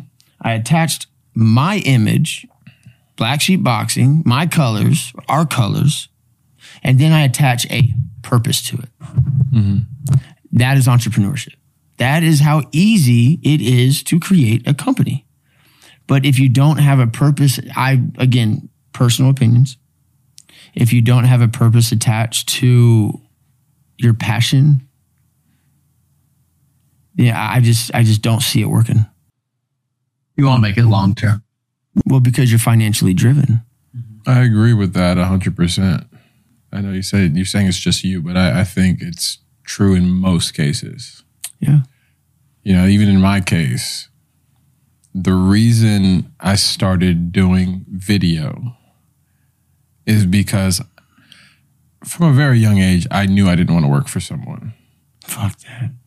And I would always ask myself the question if time or money were no object, what would I spend my time doing? What am I passionate about? What would I do for free? And as a, even as a kid, I, I thought, you know what?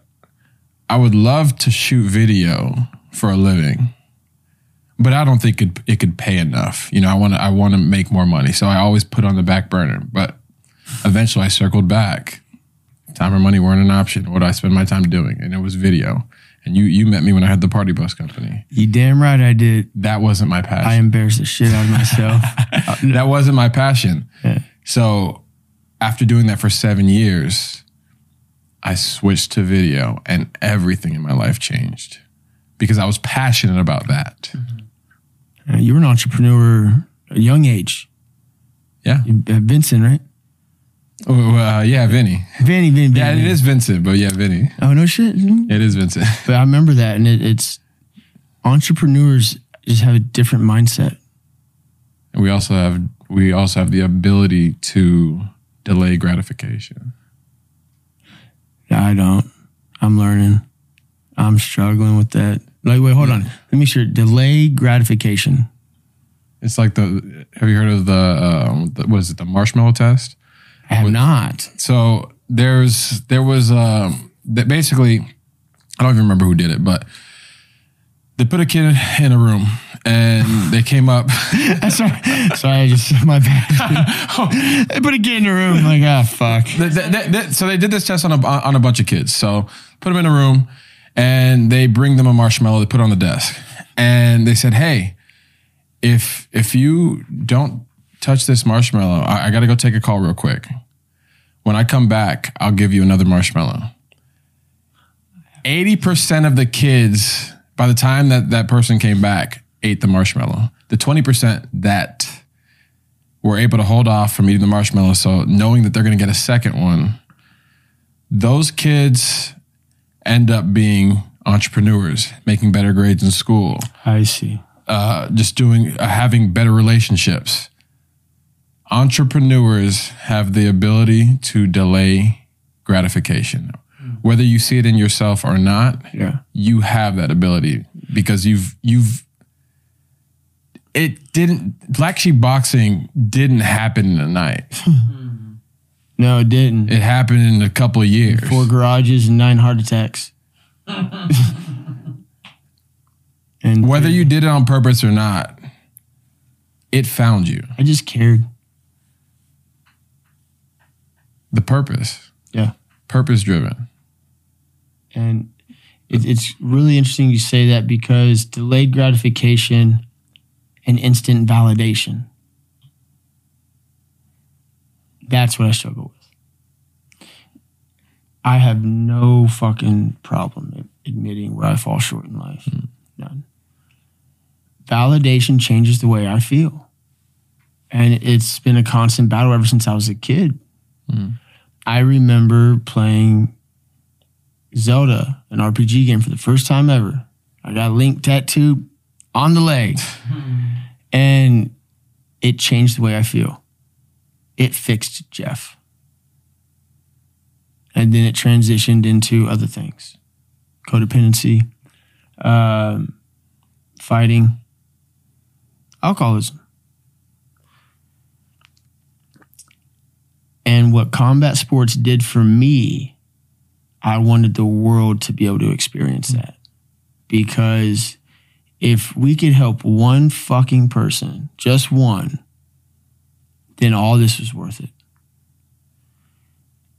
And not coming from a place of boasting or, or egoism or egotism, we have helped fucking hundreds.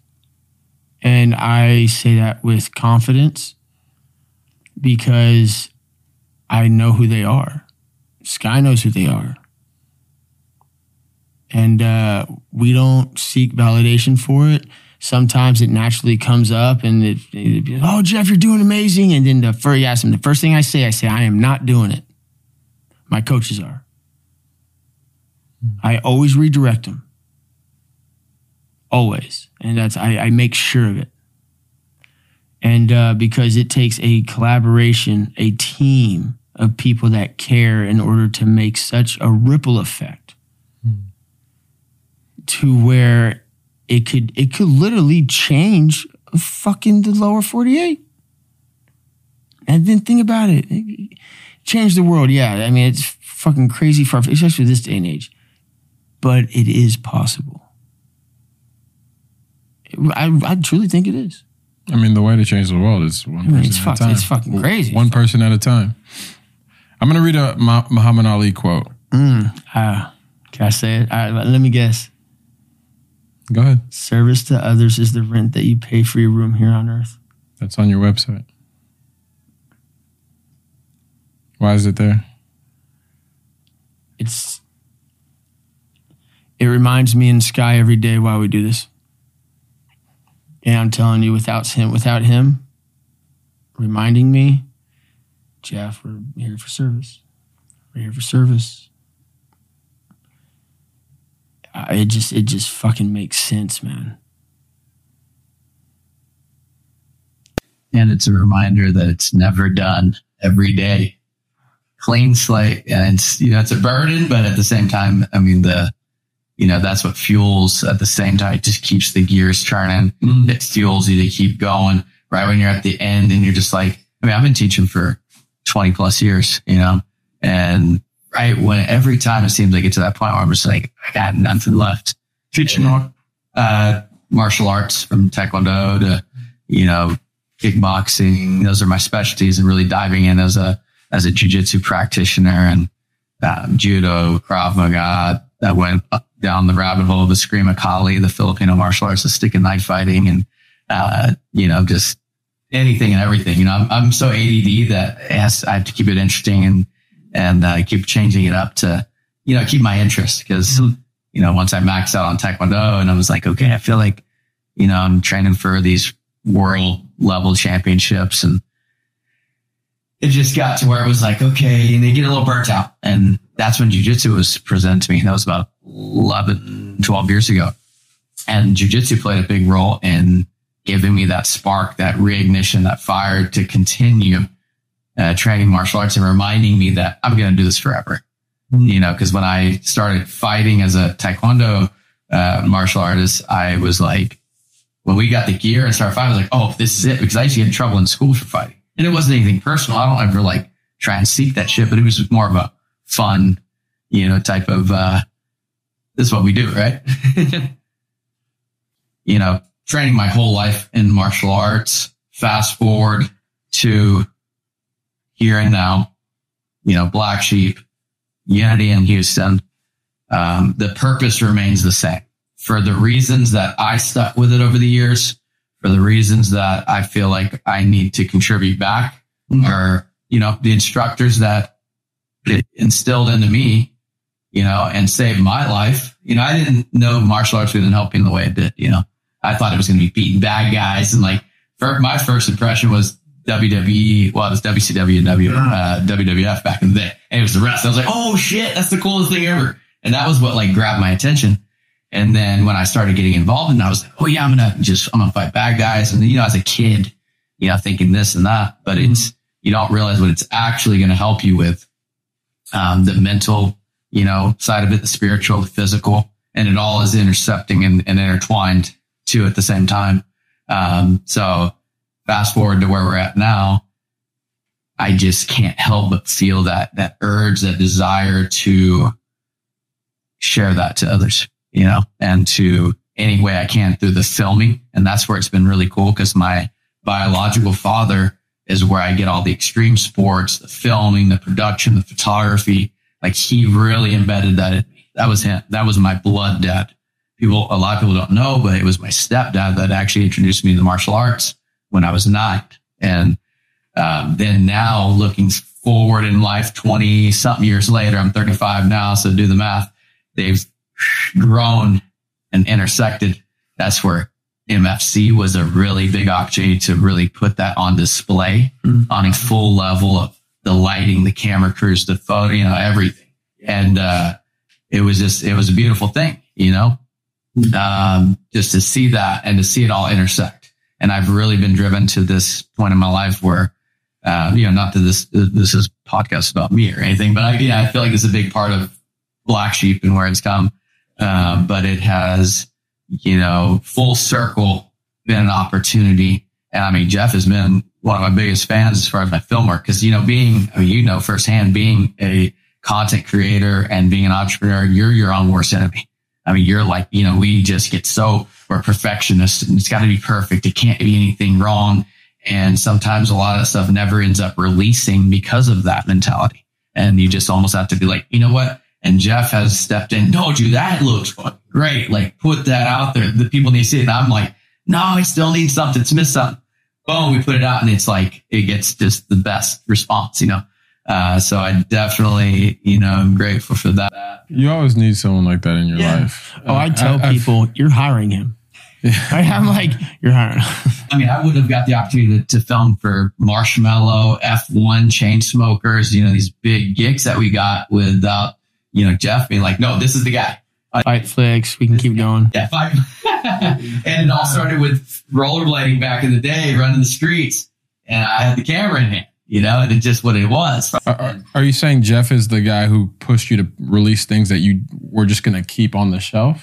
Yes, a lot of that and just things that uh, weren't going to get finished because it was like, no, no, it needs more work. It needs more polishing. And it would have never ended, you know, because in my mind, I'm like, no, no, no, it needs this, it needs that. And uh, having a second pair of eyes and Yeah. James, Lou. I Yeah. mean, it's like they we make such a great team. It's fucking like I, I'd marry him if I was a woman. I, I know of so many talented video content creators that you know they they make videos for other people but they also make their own passion projects or just people in general with talents no. and because of that perfectionist mindset no one knows how talented they are they're so afraid to expose themselves to the world mm-hmm. the reason why i've been able to build my platforms the way i have is I said, fuck that. I don't hmm. care if something's nothing. You're going to be your worst critic mm-hmm. at all times. Once I realized that and just started putting out shit to the world, everything exploded. You know what I'm saying? It's it's not it doesn't have to be perfect. Yeah. And that's that's the reason why I'm able to put out I don't know, I've put out like thousands of videos, man. So, but everyone needs someone like Jeff in their life to be like, hey, no, you are good at this shit. Put it out, put it out, put it out. You know what I'm saying? I was a biggest cheerleader, Yeah. and uh, I, t- I'm like, if, if you don't hire him, I'm never talking to you again. I've said it. I've said it before. Muscle, come in. It's not even not even muscle. It's just like you know. It's the thing is is it's, it's it's really cool that you said that because one of my mentors told me I used to uh, you know doing my own social media marketing in the Yeah. beginning stages. You're gonna make another post tomorrow. Yeah. You, you, it's bro. Like shut the fuck. I can't. I can't, I can't talk like that. Yeah. I mean, Yeah. bro, you've already been Yeah, talking yeah, like that. yeah. You can't you can't ask now. You can't so it's like, if I haven't already said something. and like you're gonna make another post tomorrow, right? So you might not get the feedback that you want, but it, it's it's never ending. So if you obsess about this one now, Yeah. like in in two weeks, you're gonna fucking not even remember. Let it go, post it. And like that's when people are like you got to post it this time is this time is this time. There is some a little bit of science behind it, but fuck that. You got something you got on your heart. You got you got something that that that could inspire somebody. I'm not going to wait 48 hours. Somebody might need to see that shit right now. Yeah. I'll make another fucking post tomorrow. You know, and and that's what I personally think. Like what y'all do. Fuck that. I can't. I can't do it. Yeah, it's it's it, it, but it's mentally. It's if you if you don't know how. I mean, correct me if I'm wrong. Yeah. if you don't know how to control or direct your fucks accordingly, Direct your fucks accordingly. yes, if Go you don't know how to direct your fucks accordingly, it will consume you and you're tapped out mentally. Wait, go ahead. Explain what you mean by direct your fucks accordingly. What do you if you give a don't fuck- if you don't know how to What do you give a fuck about? I mm-hmm. need to direct what I give a fuck about. Mm-hmm. Right now, I give a fuck about four things. I give a fuck about making a living amends to my mother and being a good man and changing habits. I give a fuck about being a good boss and improving. I give a fuck about this one person that's in my life. I give a fuck about my dog and my relationships. That's it. Everybody else could fuck off the most kindly. No, no, I'm not saying. eh, sorry, sorry. Eh, eh, no, the thing is, is, is, is everybody else could have their own journey, and I just don't. I. It's none of my business what they think about me, and I'm just gonna keep working hard, no matter what. I'm not gonna character assassinate them. I'm not gonna go down no road because there's work to be done and there's people to help and uh, call it what you want but you know Do you ever take time to reflect on how far you've come? no It's Guilt. funny. That comes to my mind just right then and there is that, you know, a lot of people think, wow, but they just, I mean, we hear it every day.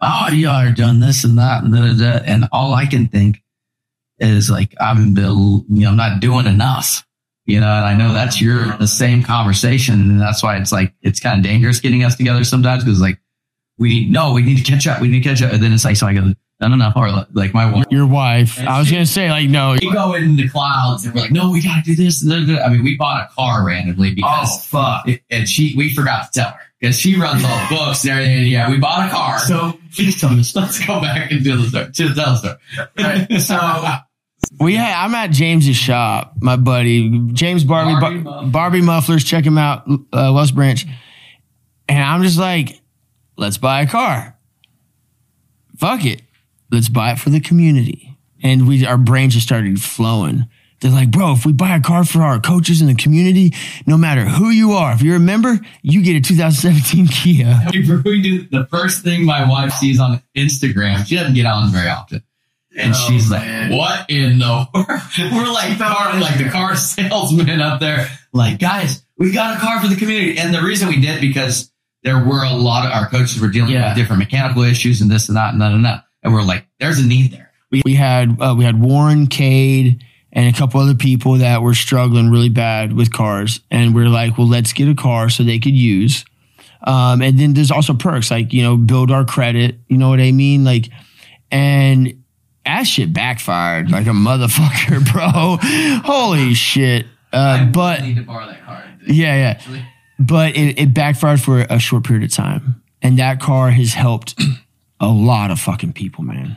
A lot. We've had, I got somebody now driving from Jarrell and back every day, and it's provided him a way to work and get back on his feet. And uh, the cool thing is, is the first time I drove it, I parked it at HEB. I can't find it. It blends in with every other fucking vehicle. It's a 17 Kia. So I called James, and James goes, I've got these ridiculous 17 inch red rims. I'm like, we'll take them. Yeah, let's throw them on there so we can know where the hell our car is. and now, like, bro, you could see it a hundred miles away. I've gotten so many compliments to it. It's so funny. I was like, dude, those rims. I'm like, are you making fun of me right now? Or like, are you serious? but it's really cool, man. And but yeah, you get us together, and we'll end up in Mexico, or we'll buy a car for the community. I love that. Uh, whenever I ask the question, do you ever take time to reflect on how far you've come? You said no. No. Why? Guilt, shame. Feel like I don't deserve it a lot, so I just ignore it. That's as clear cut this I day. To this day, Mhm. do, do you feel like that is? Well, because I'm for one, I'm not in recovery anymore. Uh, that, that- that's the big elephant in the fucking room. Say that. Say it again. I'm not in recovery anymore. And the thing is, is I found something that works for me. And I built a life on an image. And that does not mean I don't live by spiritual principles. That does not mean that I am a bad person. That does not mean that I'm this monster. And I care about what people think about me. I try my hardest not to. I fucking care. And when you hear the things people say about you, and you just have to shut the fuck up because the position you're in, I could be petty. I could do this, I could do that. That's why it's hard for me to reflect. Because even though you know their lies, you start to think, is it true? And again, my mind's trying to kill me and make it look like an accident. Mental fucking health. When you said you're not recovering anymore, what do you mean by that? I'm not like sober. Okay. Like I've found something that works for me. When was the last time you saw me drunk? Mexico. Prime Mexico. What? what No, yeah, yeah. That, that was like my first. That was I was like five years sober. Colorado. And the, but but the thing is, I'm talking like drunk, like how I used to be. What did Uh, I haven't. No. what, what did you find that works for you? You want honestly? Yeah. I microdosed mushrooms two days on, one days off for 90 days, and I did two cycles. And I did it monitored, um, Aztec mushrooms specifically, because I didn't want to live in fear anymore. I used to live in this fear that, oh my god, if I fucking, if I drive down, bro, that's no way to live. You, Now, you were some- fearful of, of relapsing or drink, drinking in general. like, What- if what- I take one sip, my life is gone. Hmm. If I take one sip, I'm losing everything. If I take one sip, I'm gonna die. I do have three DWIs. You know, I I did get in a lot of fights that were alcohol induced. Absolutely, I had a Jeff problem, and the alcohol was my solution. I did a lot of work on myself, a lot. And the thing is, is this isn't for anybody else to understand. It's not. It's not about them. This is about me and my life. And the thing is, is what works for me, sacred, it it might not work for you. Hmm. And you have to understand something. I don't recommend trying this if you're a fucking heroin addict.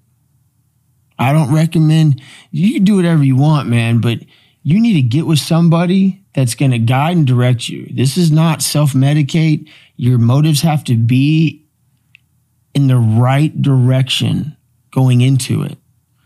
If your motives are saying, I'm taking this to change the way I feel, that's a red flag. Now, if you're I'm eh, waking up, taking it like a vitamin, you go train, it, it- it's it's just it's it works for some people and it works and, and some people it doesn't work for. And for example, like ayahuasca, won't try it.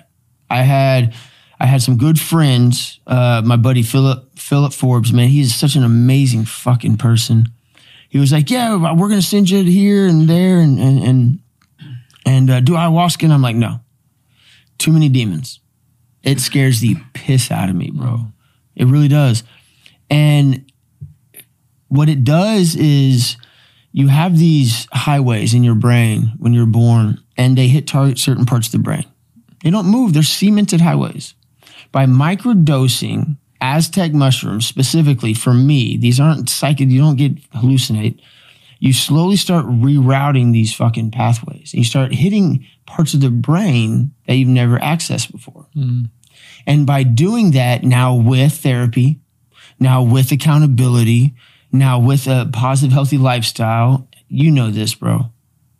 Diet and exercise and just basic fucking like self affirmations could cure like 80% of the shit that's wrong with you, bro. One hundred percent. And nobody wants to talk about it. It works for me. I go out, I have a fucking drink and I go home. Nine, ten years ago, bro, You're not going home until you black out. No, I'm not going home. Period. I mean, you know, it, but but that's the thing, and that's what I love about this. But it's it's not my place. I get people to come up to me all the time that struggle with drug addiction, mm-hmm. and I am there for them, and I direct them to a man that could take them through the steps.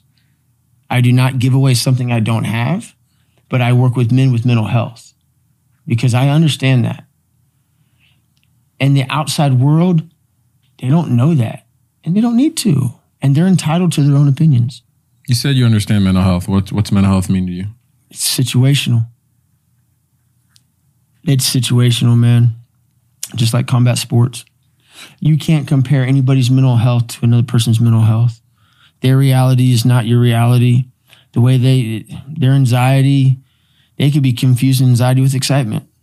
It- you just never fucking know. The only way that I could even start to answer that question, sacred, is I have a conversation with that person. My mental health is isolation. And it's borderline self pity. But the self pity isn't is it's not a showcase to the world. I don't fucking hang out with anybody except for Sky and maybe a couple other people. I don't talk to anybody unless it's business. When there becomes a financial arrangement between you and some of your best friends or just good friends, over time, no matter what, somebody's perception is going to change. Yeah. And they're going to start distancing themselves. And if you're sensitive like me, I want to fix it. I'm, I'm a fixer, you know? It's like, why? Like, and then I tried too hard. And now they capitalize on that or what. And it's a snowball effect. And then you just find yourself sitting, sitting at home. Materialistic shit don't mean nothing, bro. Mm. You know? And, and, but I have a core group of people that love and care about me that will fucking go to the end of the world for me. And I finally realized that, that that's all that matters, you know? And to me, that's mental health because it's fucking long. I'm not at the top. But when mom dies and you got somebody that's calling you and asking you how you're doing, and then five minutes later going into a group chat and saying something so foul about her, you just can't fathom it. And that's mental health to me. And now I then I and then I have to pull myself out. Not Sky. He helps. Other people help, but it's my job. And then now I'm at a spiritual warfare all over again. But I'm not drowning myself in a bottle of Jack. You know what I mean? Mm-hmm. I'm not fucking doing a bunch. I mean, I don't. I love my life. But the one thing I wish I could change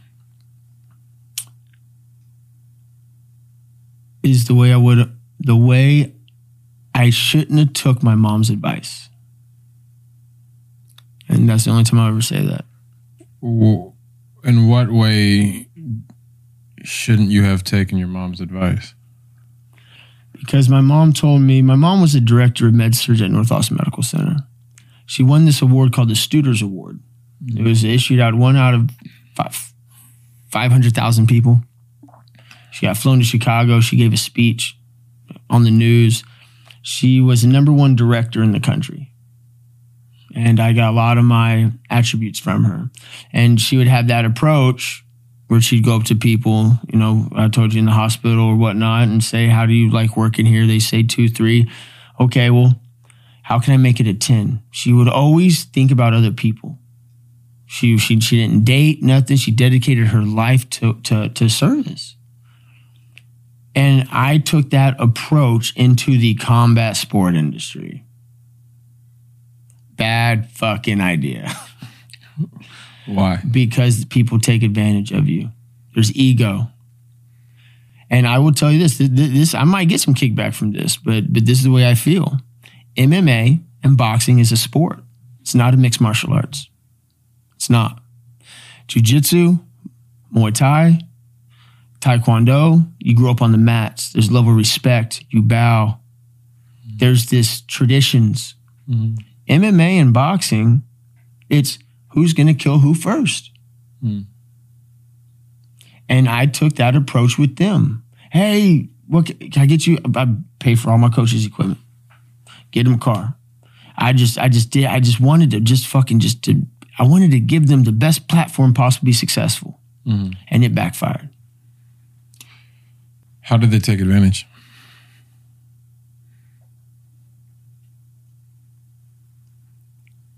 You want to do this?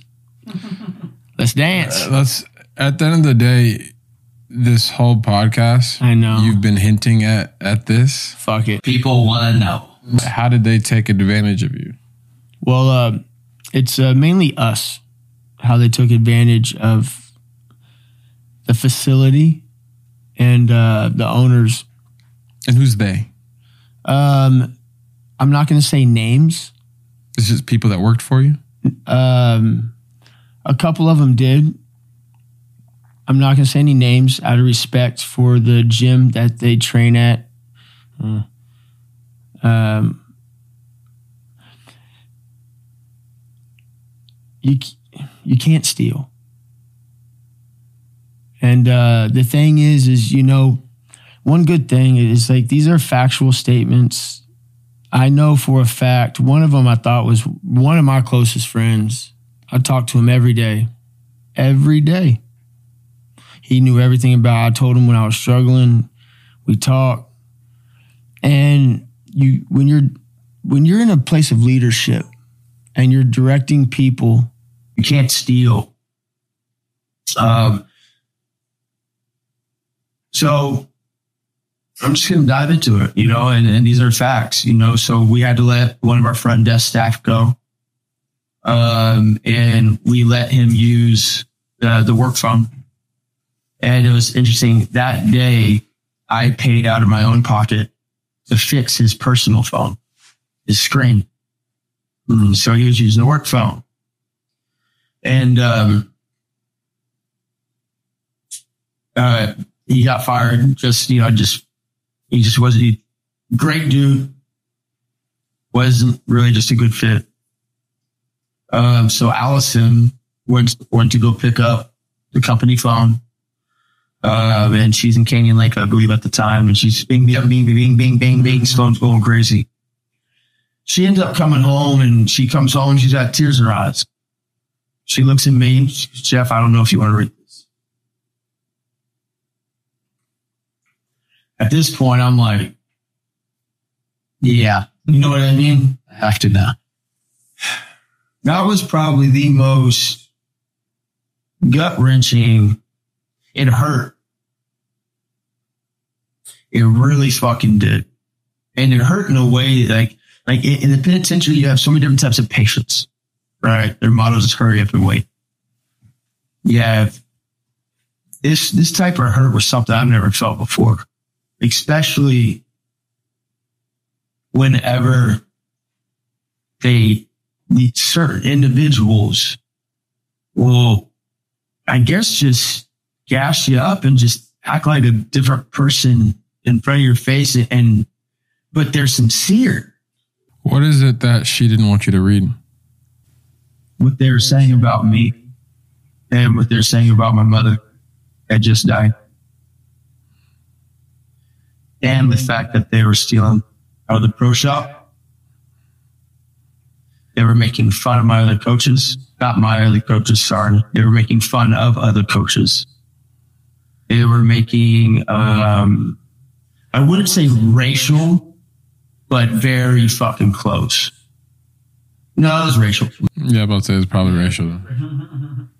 They were one of my pad holders, uh, making jokes about, um, flamboyancy. Yay.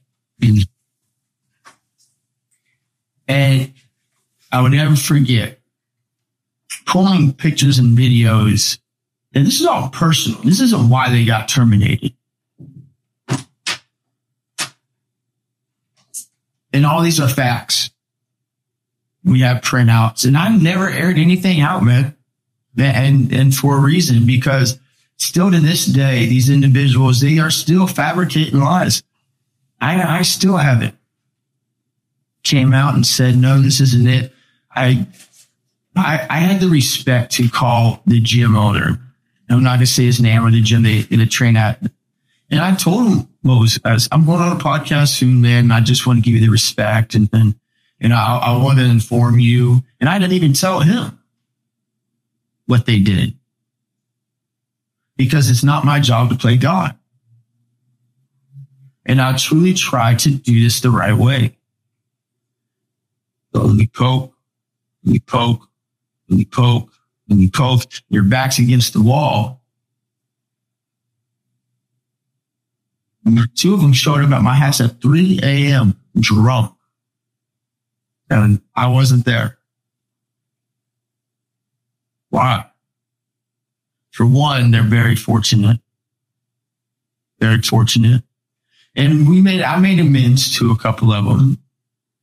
And I truly believe some of them, not all of those, uh, some of them have really good hearts, but they become a product of their environment.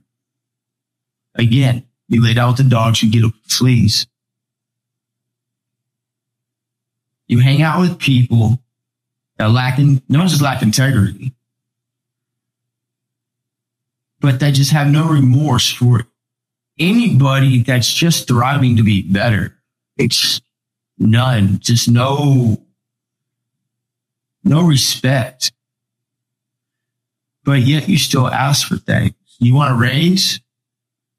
Or you want, you're asking for a raise, but yet you just literally character assassinated this individual. You drove the car to the ground, leaving fucking burgers under it. We bought you a car so you could drive to Colorado to go train. We pay for your gas. We bring you sponsors. And most of all, there's no house fees at my gym, at our gym. Sorry. No house fees. You know what that means? You, you, you charge a client 60 bucks. You take home $60. Half of that team had discounts and didn't even pay. I just couldn't wrap my head around it. I, I honestly couldn't. Personal vendetta against me, personal resentment. Maybe it's because of me. Braxton is a very good friend of mine. We went to the UFC. Nobody thought I deserved it. Why?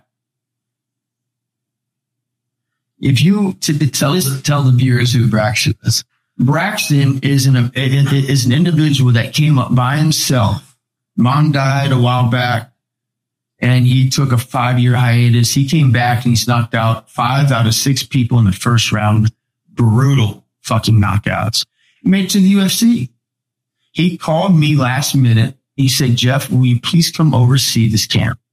Because the coaches at the time, again, not to say names, they, they, they weren't a good fit. Their approach, they just, they weren't, a good fit. So by the time we got back, me and Braxton, we bumped heads multiple fucking times. We've all almost, we've on the spot. That's my brother. You know what I mean? He was at the, he was at, he was at the gym last night like, and he got his family. And that just was ice on the cake for them. Because, you know what? They're the reason why they never reach their full potential. Not me. And the thing is, is when you get together with a bunch of people, hurt people hurt people. And it just, what hurt me the most was I don't really have it. I don't, I have that. I don't have any friends. I have acquaintances. And I'm okay with that though, Semper. Like I am okay with fucking being alone. Do I, where do I struggle in areas? Absolutely. But you get that sky. I cannot piss in the morning without the world knowing I'm dehydrated. Can't do it. I have, uh, I have an individual that said, uh, for another example, works with the kids. Say he got arrested for child support. No, they was assault, violent injury, family violence by strangulation. Still, still to this day, nobody knows. I have checked. That's the thing is, as an owner, I went about things the right way. Let them run their mouths. Let them do what they have to do. But the thing is, is I know some of them are good people. Wait, you said that someone you, you didn't really finish that that sentence. So someone that was working for you Yeah. got a, they did they tell you that they got arrested for uh, no, I, re- I read his, read his name, looked up his charges. Uh-huh. okay and then he okay so he told you one thing and that and basically you found out he was lying He also manipulated sponsors. And he also started sleeping with the, one of the sponsors that I got him was his girlfriend. and completely, and but everything's my fault. Direct attention on, on the bad guy. Because nobody can take accountability for themselves. I'll tell you where I fall short. Grant to me. I feel better you holding me accountable than you giving me an affirmation. I'm crawling in my skin when you tell me I'm doing a good job. And, and, and it just spread like wildfire. So we canceled and banned the entire team. And that led into something else catastrophic that we're not going to get into. That's a whole nother melee fighting championship. Boom. And, uh, in due time, but at the end of the day, man, like, again, I'm to say this. I believe some have really good arts. I've, um, I've made amends to uh, two of them. And the thing is, is even if they came to me to, to this day and said, Jeff, I've been, I need a place to train. I will say yes. And that's what, that's why I'm different. That's what separates us. And that's why I'm in the position I'm in in life. And that's why they're in the position they're in life. And to me, it's that fucking black and white. I'll take that to my fucking grave. I, you have to take your lip. You have to. I have done it a million times. I did stuff that I regret. I did a lot of stuff I regret growing up, but I will not fucking deny it. And I can attest to that because we have been in a recent situation where coaches have been poached from our gym mm-hmm. that we have really built just the utmost platform and opportunity for them to grow and spread their wings and fly and all that good stuff. And there's been a lot of, you know, emotions that have flown, but still even past all of that, you know, I still the same things come out of your mouth, my mouth, and we check each other. Mm-hmm. Sometimes I get emotional and I'm just like, I just don't understand, you know, because you just don't understand. It's almost like a death in a family, you know, when somebody that you feel like so close to, like, you know, one of our, you know, coaches that we've invested in, we felt like we had this bond and then it's almost like a death because death is something we can't, it's hard to really wrap our head around and perceive. Uh, because I, I mean, just from my own beliefs, I feel like God created us to live forever and then shit happened. And so, you know, we can't really comprehend death. You know, you try to think about it. You try to think about death or eternity and you just can't really comprehend.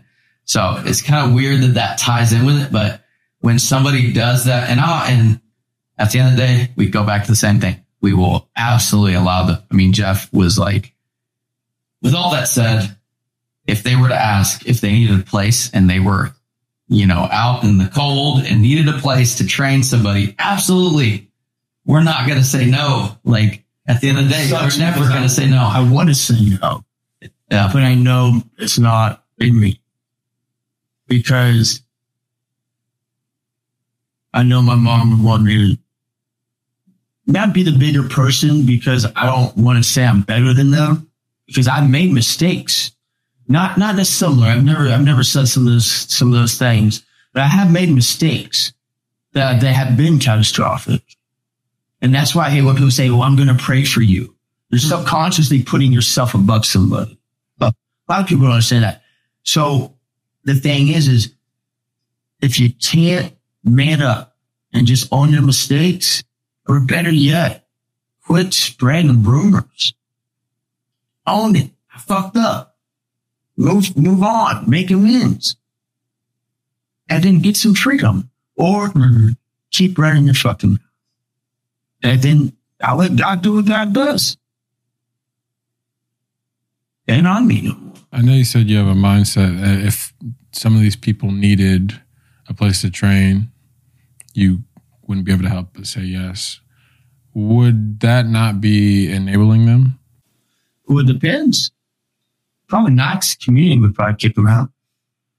Be honest with you. Then I'd probably, that, that- that's form of manipulation. But no, I, I don't know. It's, it's situational. It depends on their approach. It depends on how they, what they want. It depends on where their head's at. Like that's the thing is these, some of these questions and, and with combat sports is like, like, unless you know who you're fighting, dude, you can't have a game plan. Everything is situational. And that's what makes a good coach a good coach. Understanding what makes your fighter tick, understanding situations, understanding what's uncomfortable for your fighter, and understanding where he is comfortable. He's, he's, he's going to be comfortable if he's fighting a, you know, somebody that's twice his fucking height. He, he's going to need discomfort where he used to be comfortable. And you have to understand that. I can't answer that. But self can't see self. So I do know I label people all the fucking time.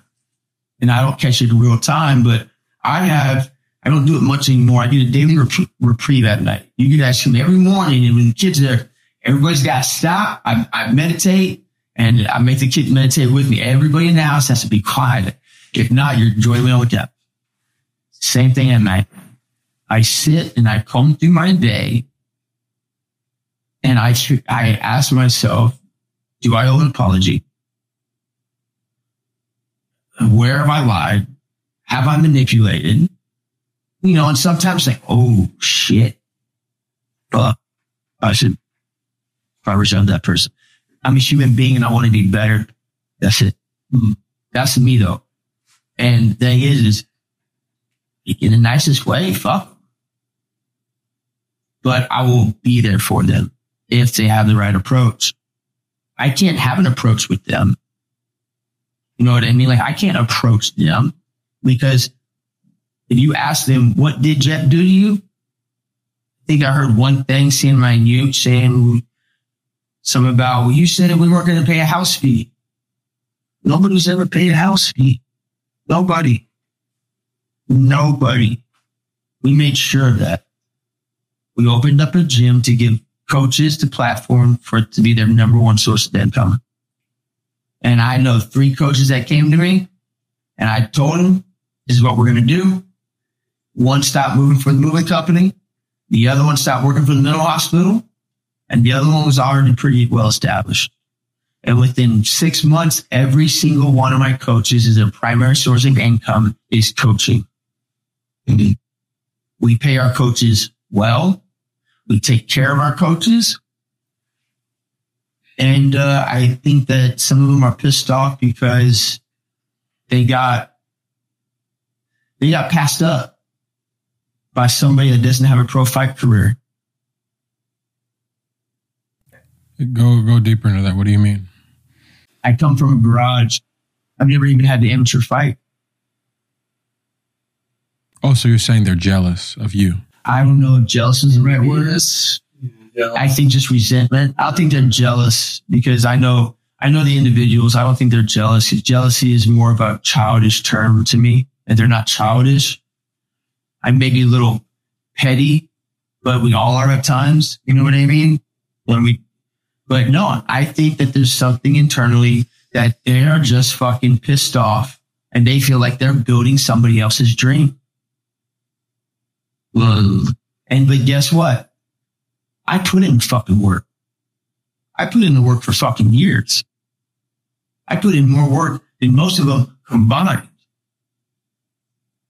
The hours I would put in in one week, they would put in in two weeks. That's why Max is such a good fucking coach because he's 27 years old. He's in the gym every day, eight hours a day. He's retaining more information than somebody that coaches three times a week. The math. I had time to study in prison. I had more, I, I, I put in more hours. So therefore I reach my goals faster. But they don't know that. They just see some guy that's chasing clout and that's doing this and doing that. All I'm saying, he doesn't ever be in the UFC and this and that, and this and that. Sorry, fuck you. Fuck off.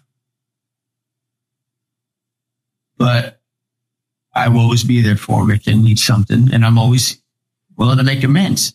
I was at fault a couple times. I could have been better in plenty of situations. I could have, bro, after I lost my mom, like, there's been times I should have showed up to the gym.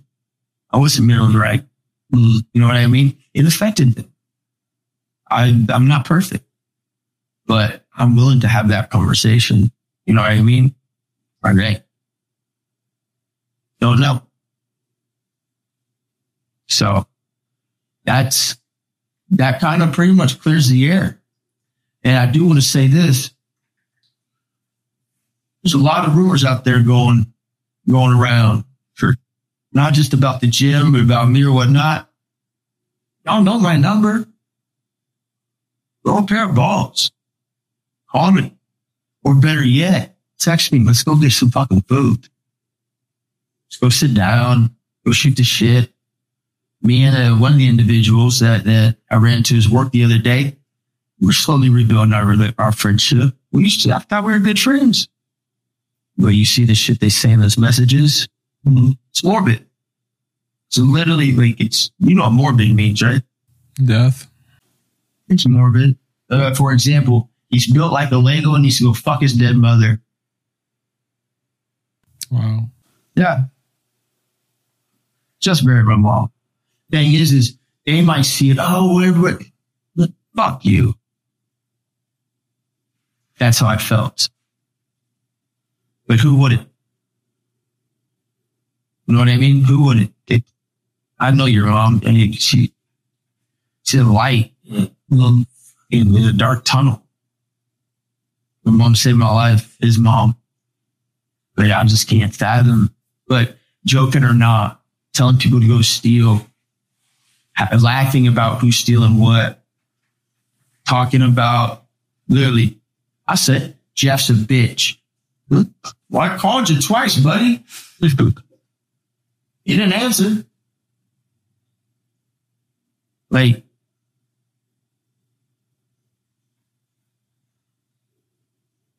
I live a new way for a reason, sacred. And I know we're supposed to be spread positivity. And I really think that this is because if I could overcome, I haven't done it completely, but there is, if I could overcome being molested as a child, resent my father, and this, I'm using the same tactics as I did. That's how serious this is for me.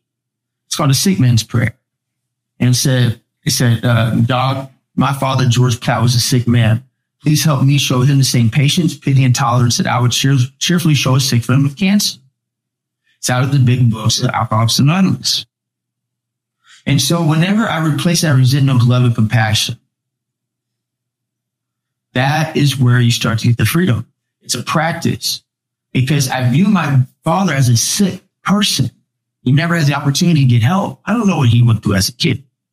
So slowly I started, my perception started to shift. Somebody cuts you off on, the side of the road. But his son might have just fucking overdosed on heroin. He's rushing to the hospital to say goodbye. Just like that. Perception shifted. I'm not pissed off anymore. It's, it's the only way I know how to move to this. So I don't know what's going on in their lives for them to say shit like that. I don't know what's going on in their lives for them to really take advantage of Sky, myself, Allison, the gym. We don't get, and they don't get it. It's not for them to get. But uh, I hope them the best. There's some talented, they're a couple real talented guys, you know, and uh, I mean that, that's really all I got, you know. And got something, just call me. Just fucking call me. You got something to say, call me. Let's work it out. Let's go get lunch. So And yeah, through all the weak, weak points, there comes strength out of it. You know, I believe truly when we get to our weakest points, then it can happen that quick, you know, and get to the strong point, you know. And we've now brought in Shane. Man, let's talk about Shane. I mean, it's a new, we're like really evolving into this new evolution of Black Sheep and just this new chapter. And it's a really beautiful. So you're you're saying you're basically saying after losing these people, you've rebounded with even better quality talent, or, or Yeah, and I want to say something. It's fucking so beautiful. And not because they're gone. It's because the energy is so different. Curtis with 10th Planet, Andrew Craig. People say, oh, you dip, ride and all that shit. I don't give a fuck what you call it. Those are good fucking people, man. Solid people. And I'm telling you, man, there we got some really cool stuff in the works. Hmm. And my mom always said there's a pony in every pile of shit. There's a beautiful pony because Shane, hopefully we got another guy we're talking to, man. There's just Eric Nicksick at Xtreme Couture, right? Of Sean Strickland's fighting any minute now, actually, on UFC. it's it's extremely rare. And I want I want these guys listen hear hear me whenever I say this. It's extremely rare because I play a part in this. It trickles down from your fucking leader. Eric Nicksick leads. He doesn't just lead, he guides, he directs, he installs integrity. There's accountability. There's compassion. There's love. There's assertiveness. And there's a healthy balance of it all. Right? There was nothing. You got the head coach telling somebody to go steal. There's a reason why people are in the position they're at in life. And there's a reason why people are still in the same fucking spot. Andrew Craig has done one of the most fucking coolest things that I've got to witness in MMA in Texas. He's built a team. They are not, under, they're knocking people out left and right. And, you know, like the people that, Lou Savarese called me this morning, not, not boasting, but I'm doing something right. And I let these people make, make me think that I was doing something very wrong, you know, and Glenn's trying to kill him, make it look like an. You know, else. So, so I hope the best for everybody. I really do. what's next for Black Sheep Boxing? amazing. Uh, we just launched a new company. Um, me and Ricky, my general manager, is called Bat City, uh, Bat City Prints and Designs. It's all screen printing, embroidery, direct to garment. We do everything in house now. Everything, banners. Uh, we just um, we're fixing to launch Black Sheep Strength and Conditioning. We just did all black turf, road fitness, red and black equipment. Fucking beautiful. It's uh, it's nice. Uh, we got saunas coming in. We have uh, coaches lounge. You know, really just trying to invest in them, uh, give them a, a space, and we're expanding. Yeah, we're Another gym? yeah. And uh, I don't know because I was talking to his ass earlier and he called me right when we started. So I'm, I'm just going to act right.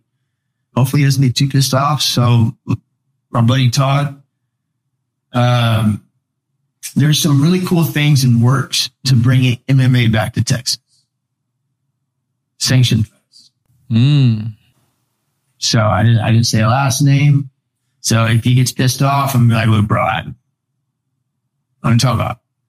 But literally, we're supposed to talk about it, but he called me right when we started. But, but no, it's just like there's just like the, the minute one door closes, one door opens. Like cliche, man, I swear, I promise you, brother, that that door closed and ten opened.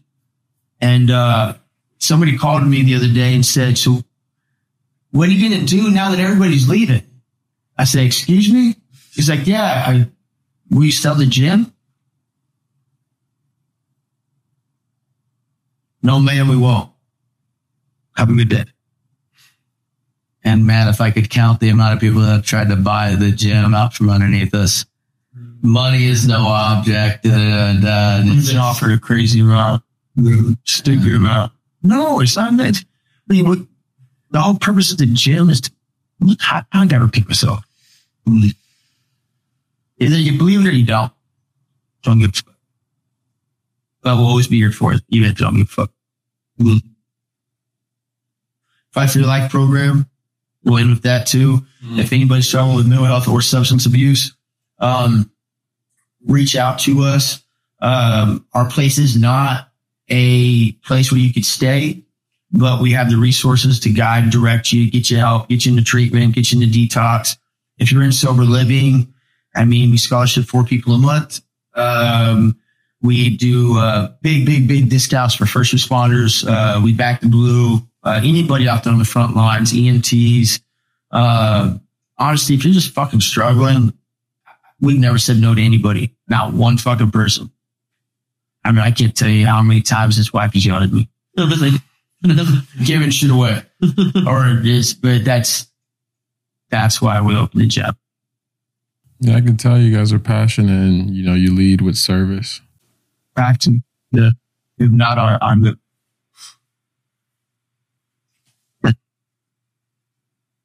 You end up yeah, end up. I'll, I'll You end up. with that. No, I, Well- I don't want to go back. I don't want to go. I don't want to be incarcerated. Yeah. And service work, it- it's all, it's the only thing that gets me out of myself. Yeah. I'm self pity, I'm in this fucking pissed off attitude. I have to go be of service. And I'm grateful for Stephen Long for installing that shit in me. Because no matter what, it's not about me. I'm over here bitching and crying about this and that. And this motherfucker's over here. I ain't got no food, man. You know what I mean? And not the audacity. It's just like, again, minus trying to make it look like an accident. He's saying it's a consistent redirection, redirection, redirection. You have to redirect yourself back into God's will, whatever you want to call it, over and over and over and over and over and over and over, and over again because we are human beings. Yeah. Absolutely. I do want to say uh, something cool that's coming up with Black Sheep in the near future is Rumble for Rogan. Yes.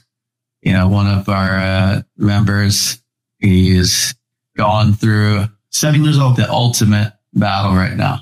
And, uh, yeah, man, uh, it's, it, it puts things in a little perspective as far as let's forget about all this bullshit that we got going on. And this kid, I mean, he's, he's struggling with, with brain cancer and he's keeping a good attitude. He, he loves martial arts. He loves karate, MMA, boxing. So we're going to put an event on February 17th and just give him that superstar, you know, feel. Uh, just, it's all for him and Auction. all for his family.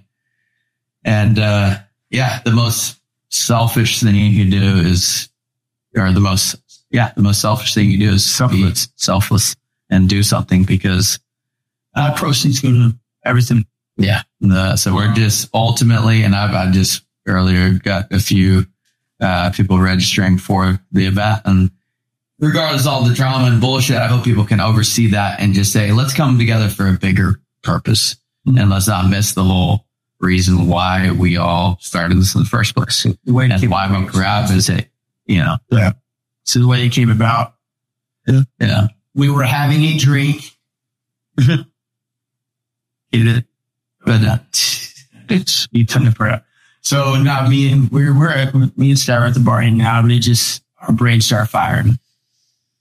I'm talking within fucking minutes. Jerry It's like it, it gets bad so fucking fast, dude.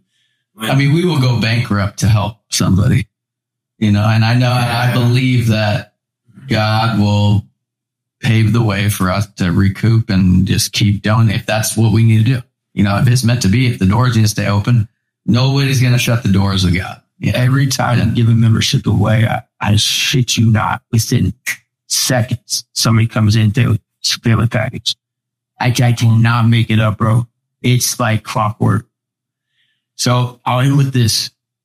Tony Jeffries, who is a very good friend of mine, He is one of the top Olympic boxers in the world. He uh, placed third in the Olympics. Uh, he won the bronze. He retired as undefeated. I drove 24 hours to Fort Lauderdale, Florida to train with him for two days and drove 24 hours back. And when everybody went to lunch, I stayed back and I'm like, I drove fucking the whole day. I ain't going nowhere. I'm standing right next to you, Tony. Talk to me. And uh, it was funny because in the beginning, it was like we're in an AA meeting almost like all this, everybody's introducing themselves and they're like, yeah, I'm so and so from this rich Southampton and I'm so and so from this. And I said, I'm Jeff and I, uh, I'm going to teach people that struggle with addiction. And it's all these tattoos and everybody's looking at me and stuff, really rich fucking gym. Saying some cheapest. And anyway, so I started talking to him and he told me, he told me exactly what to do.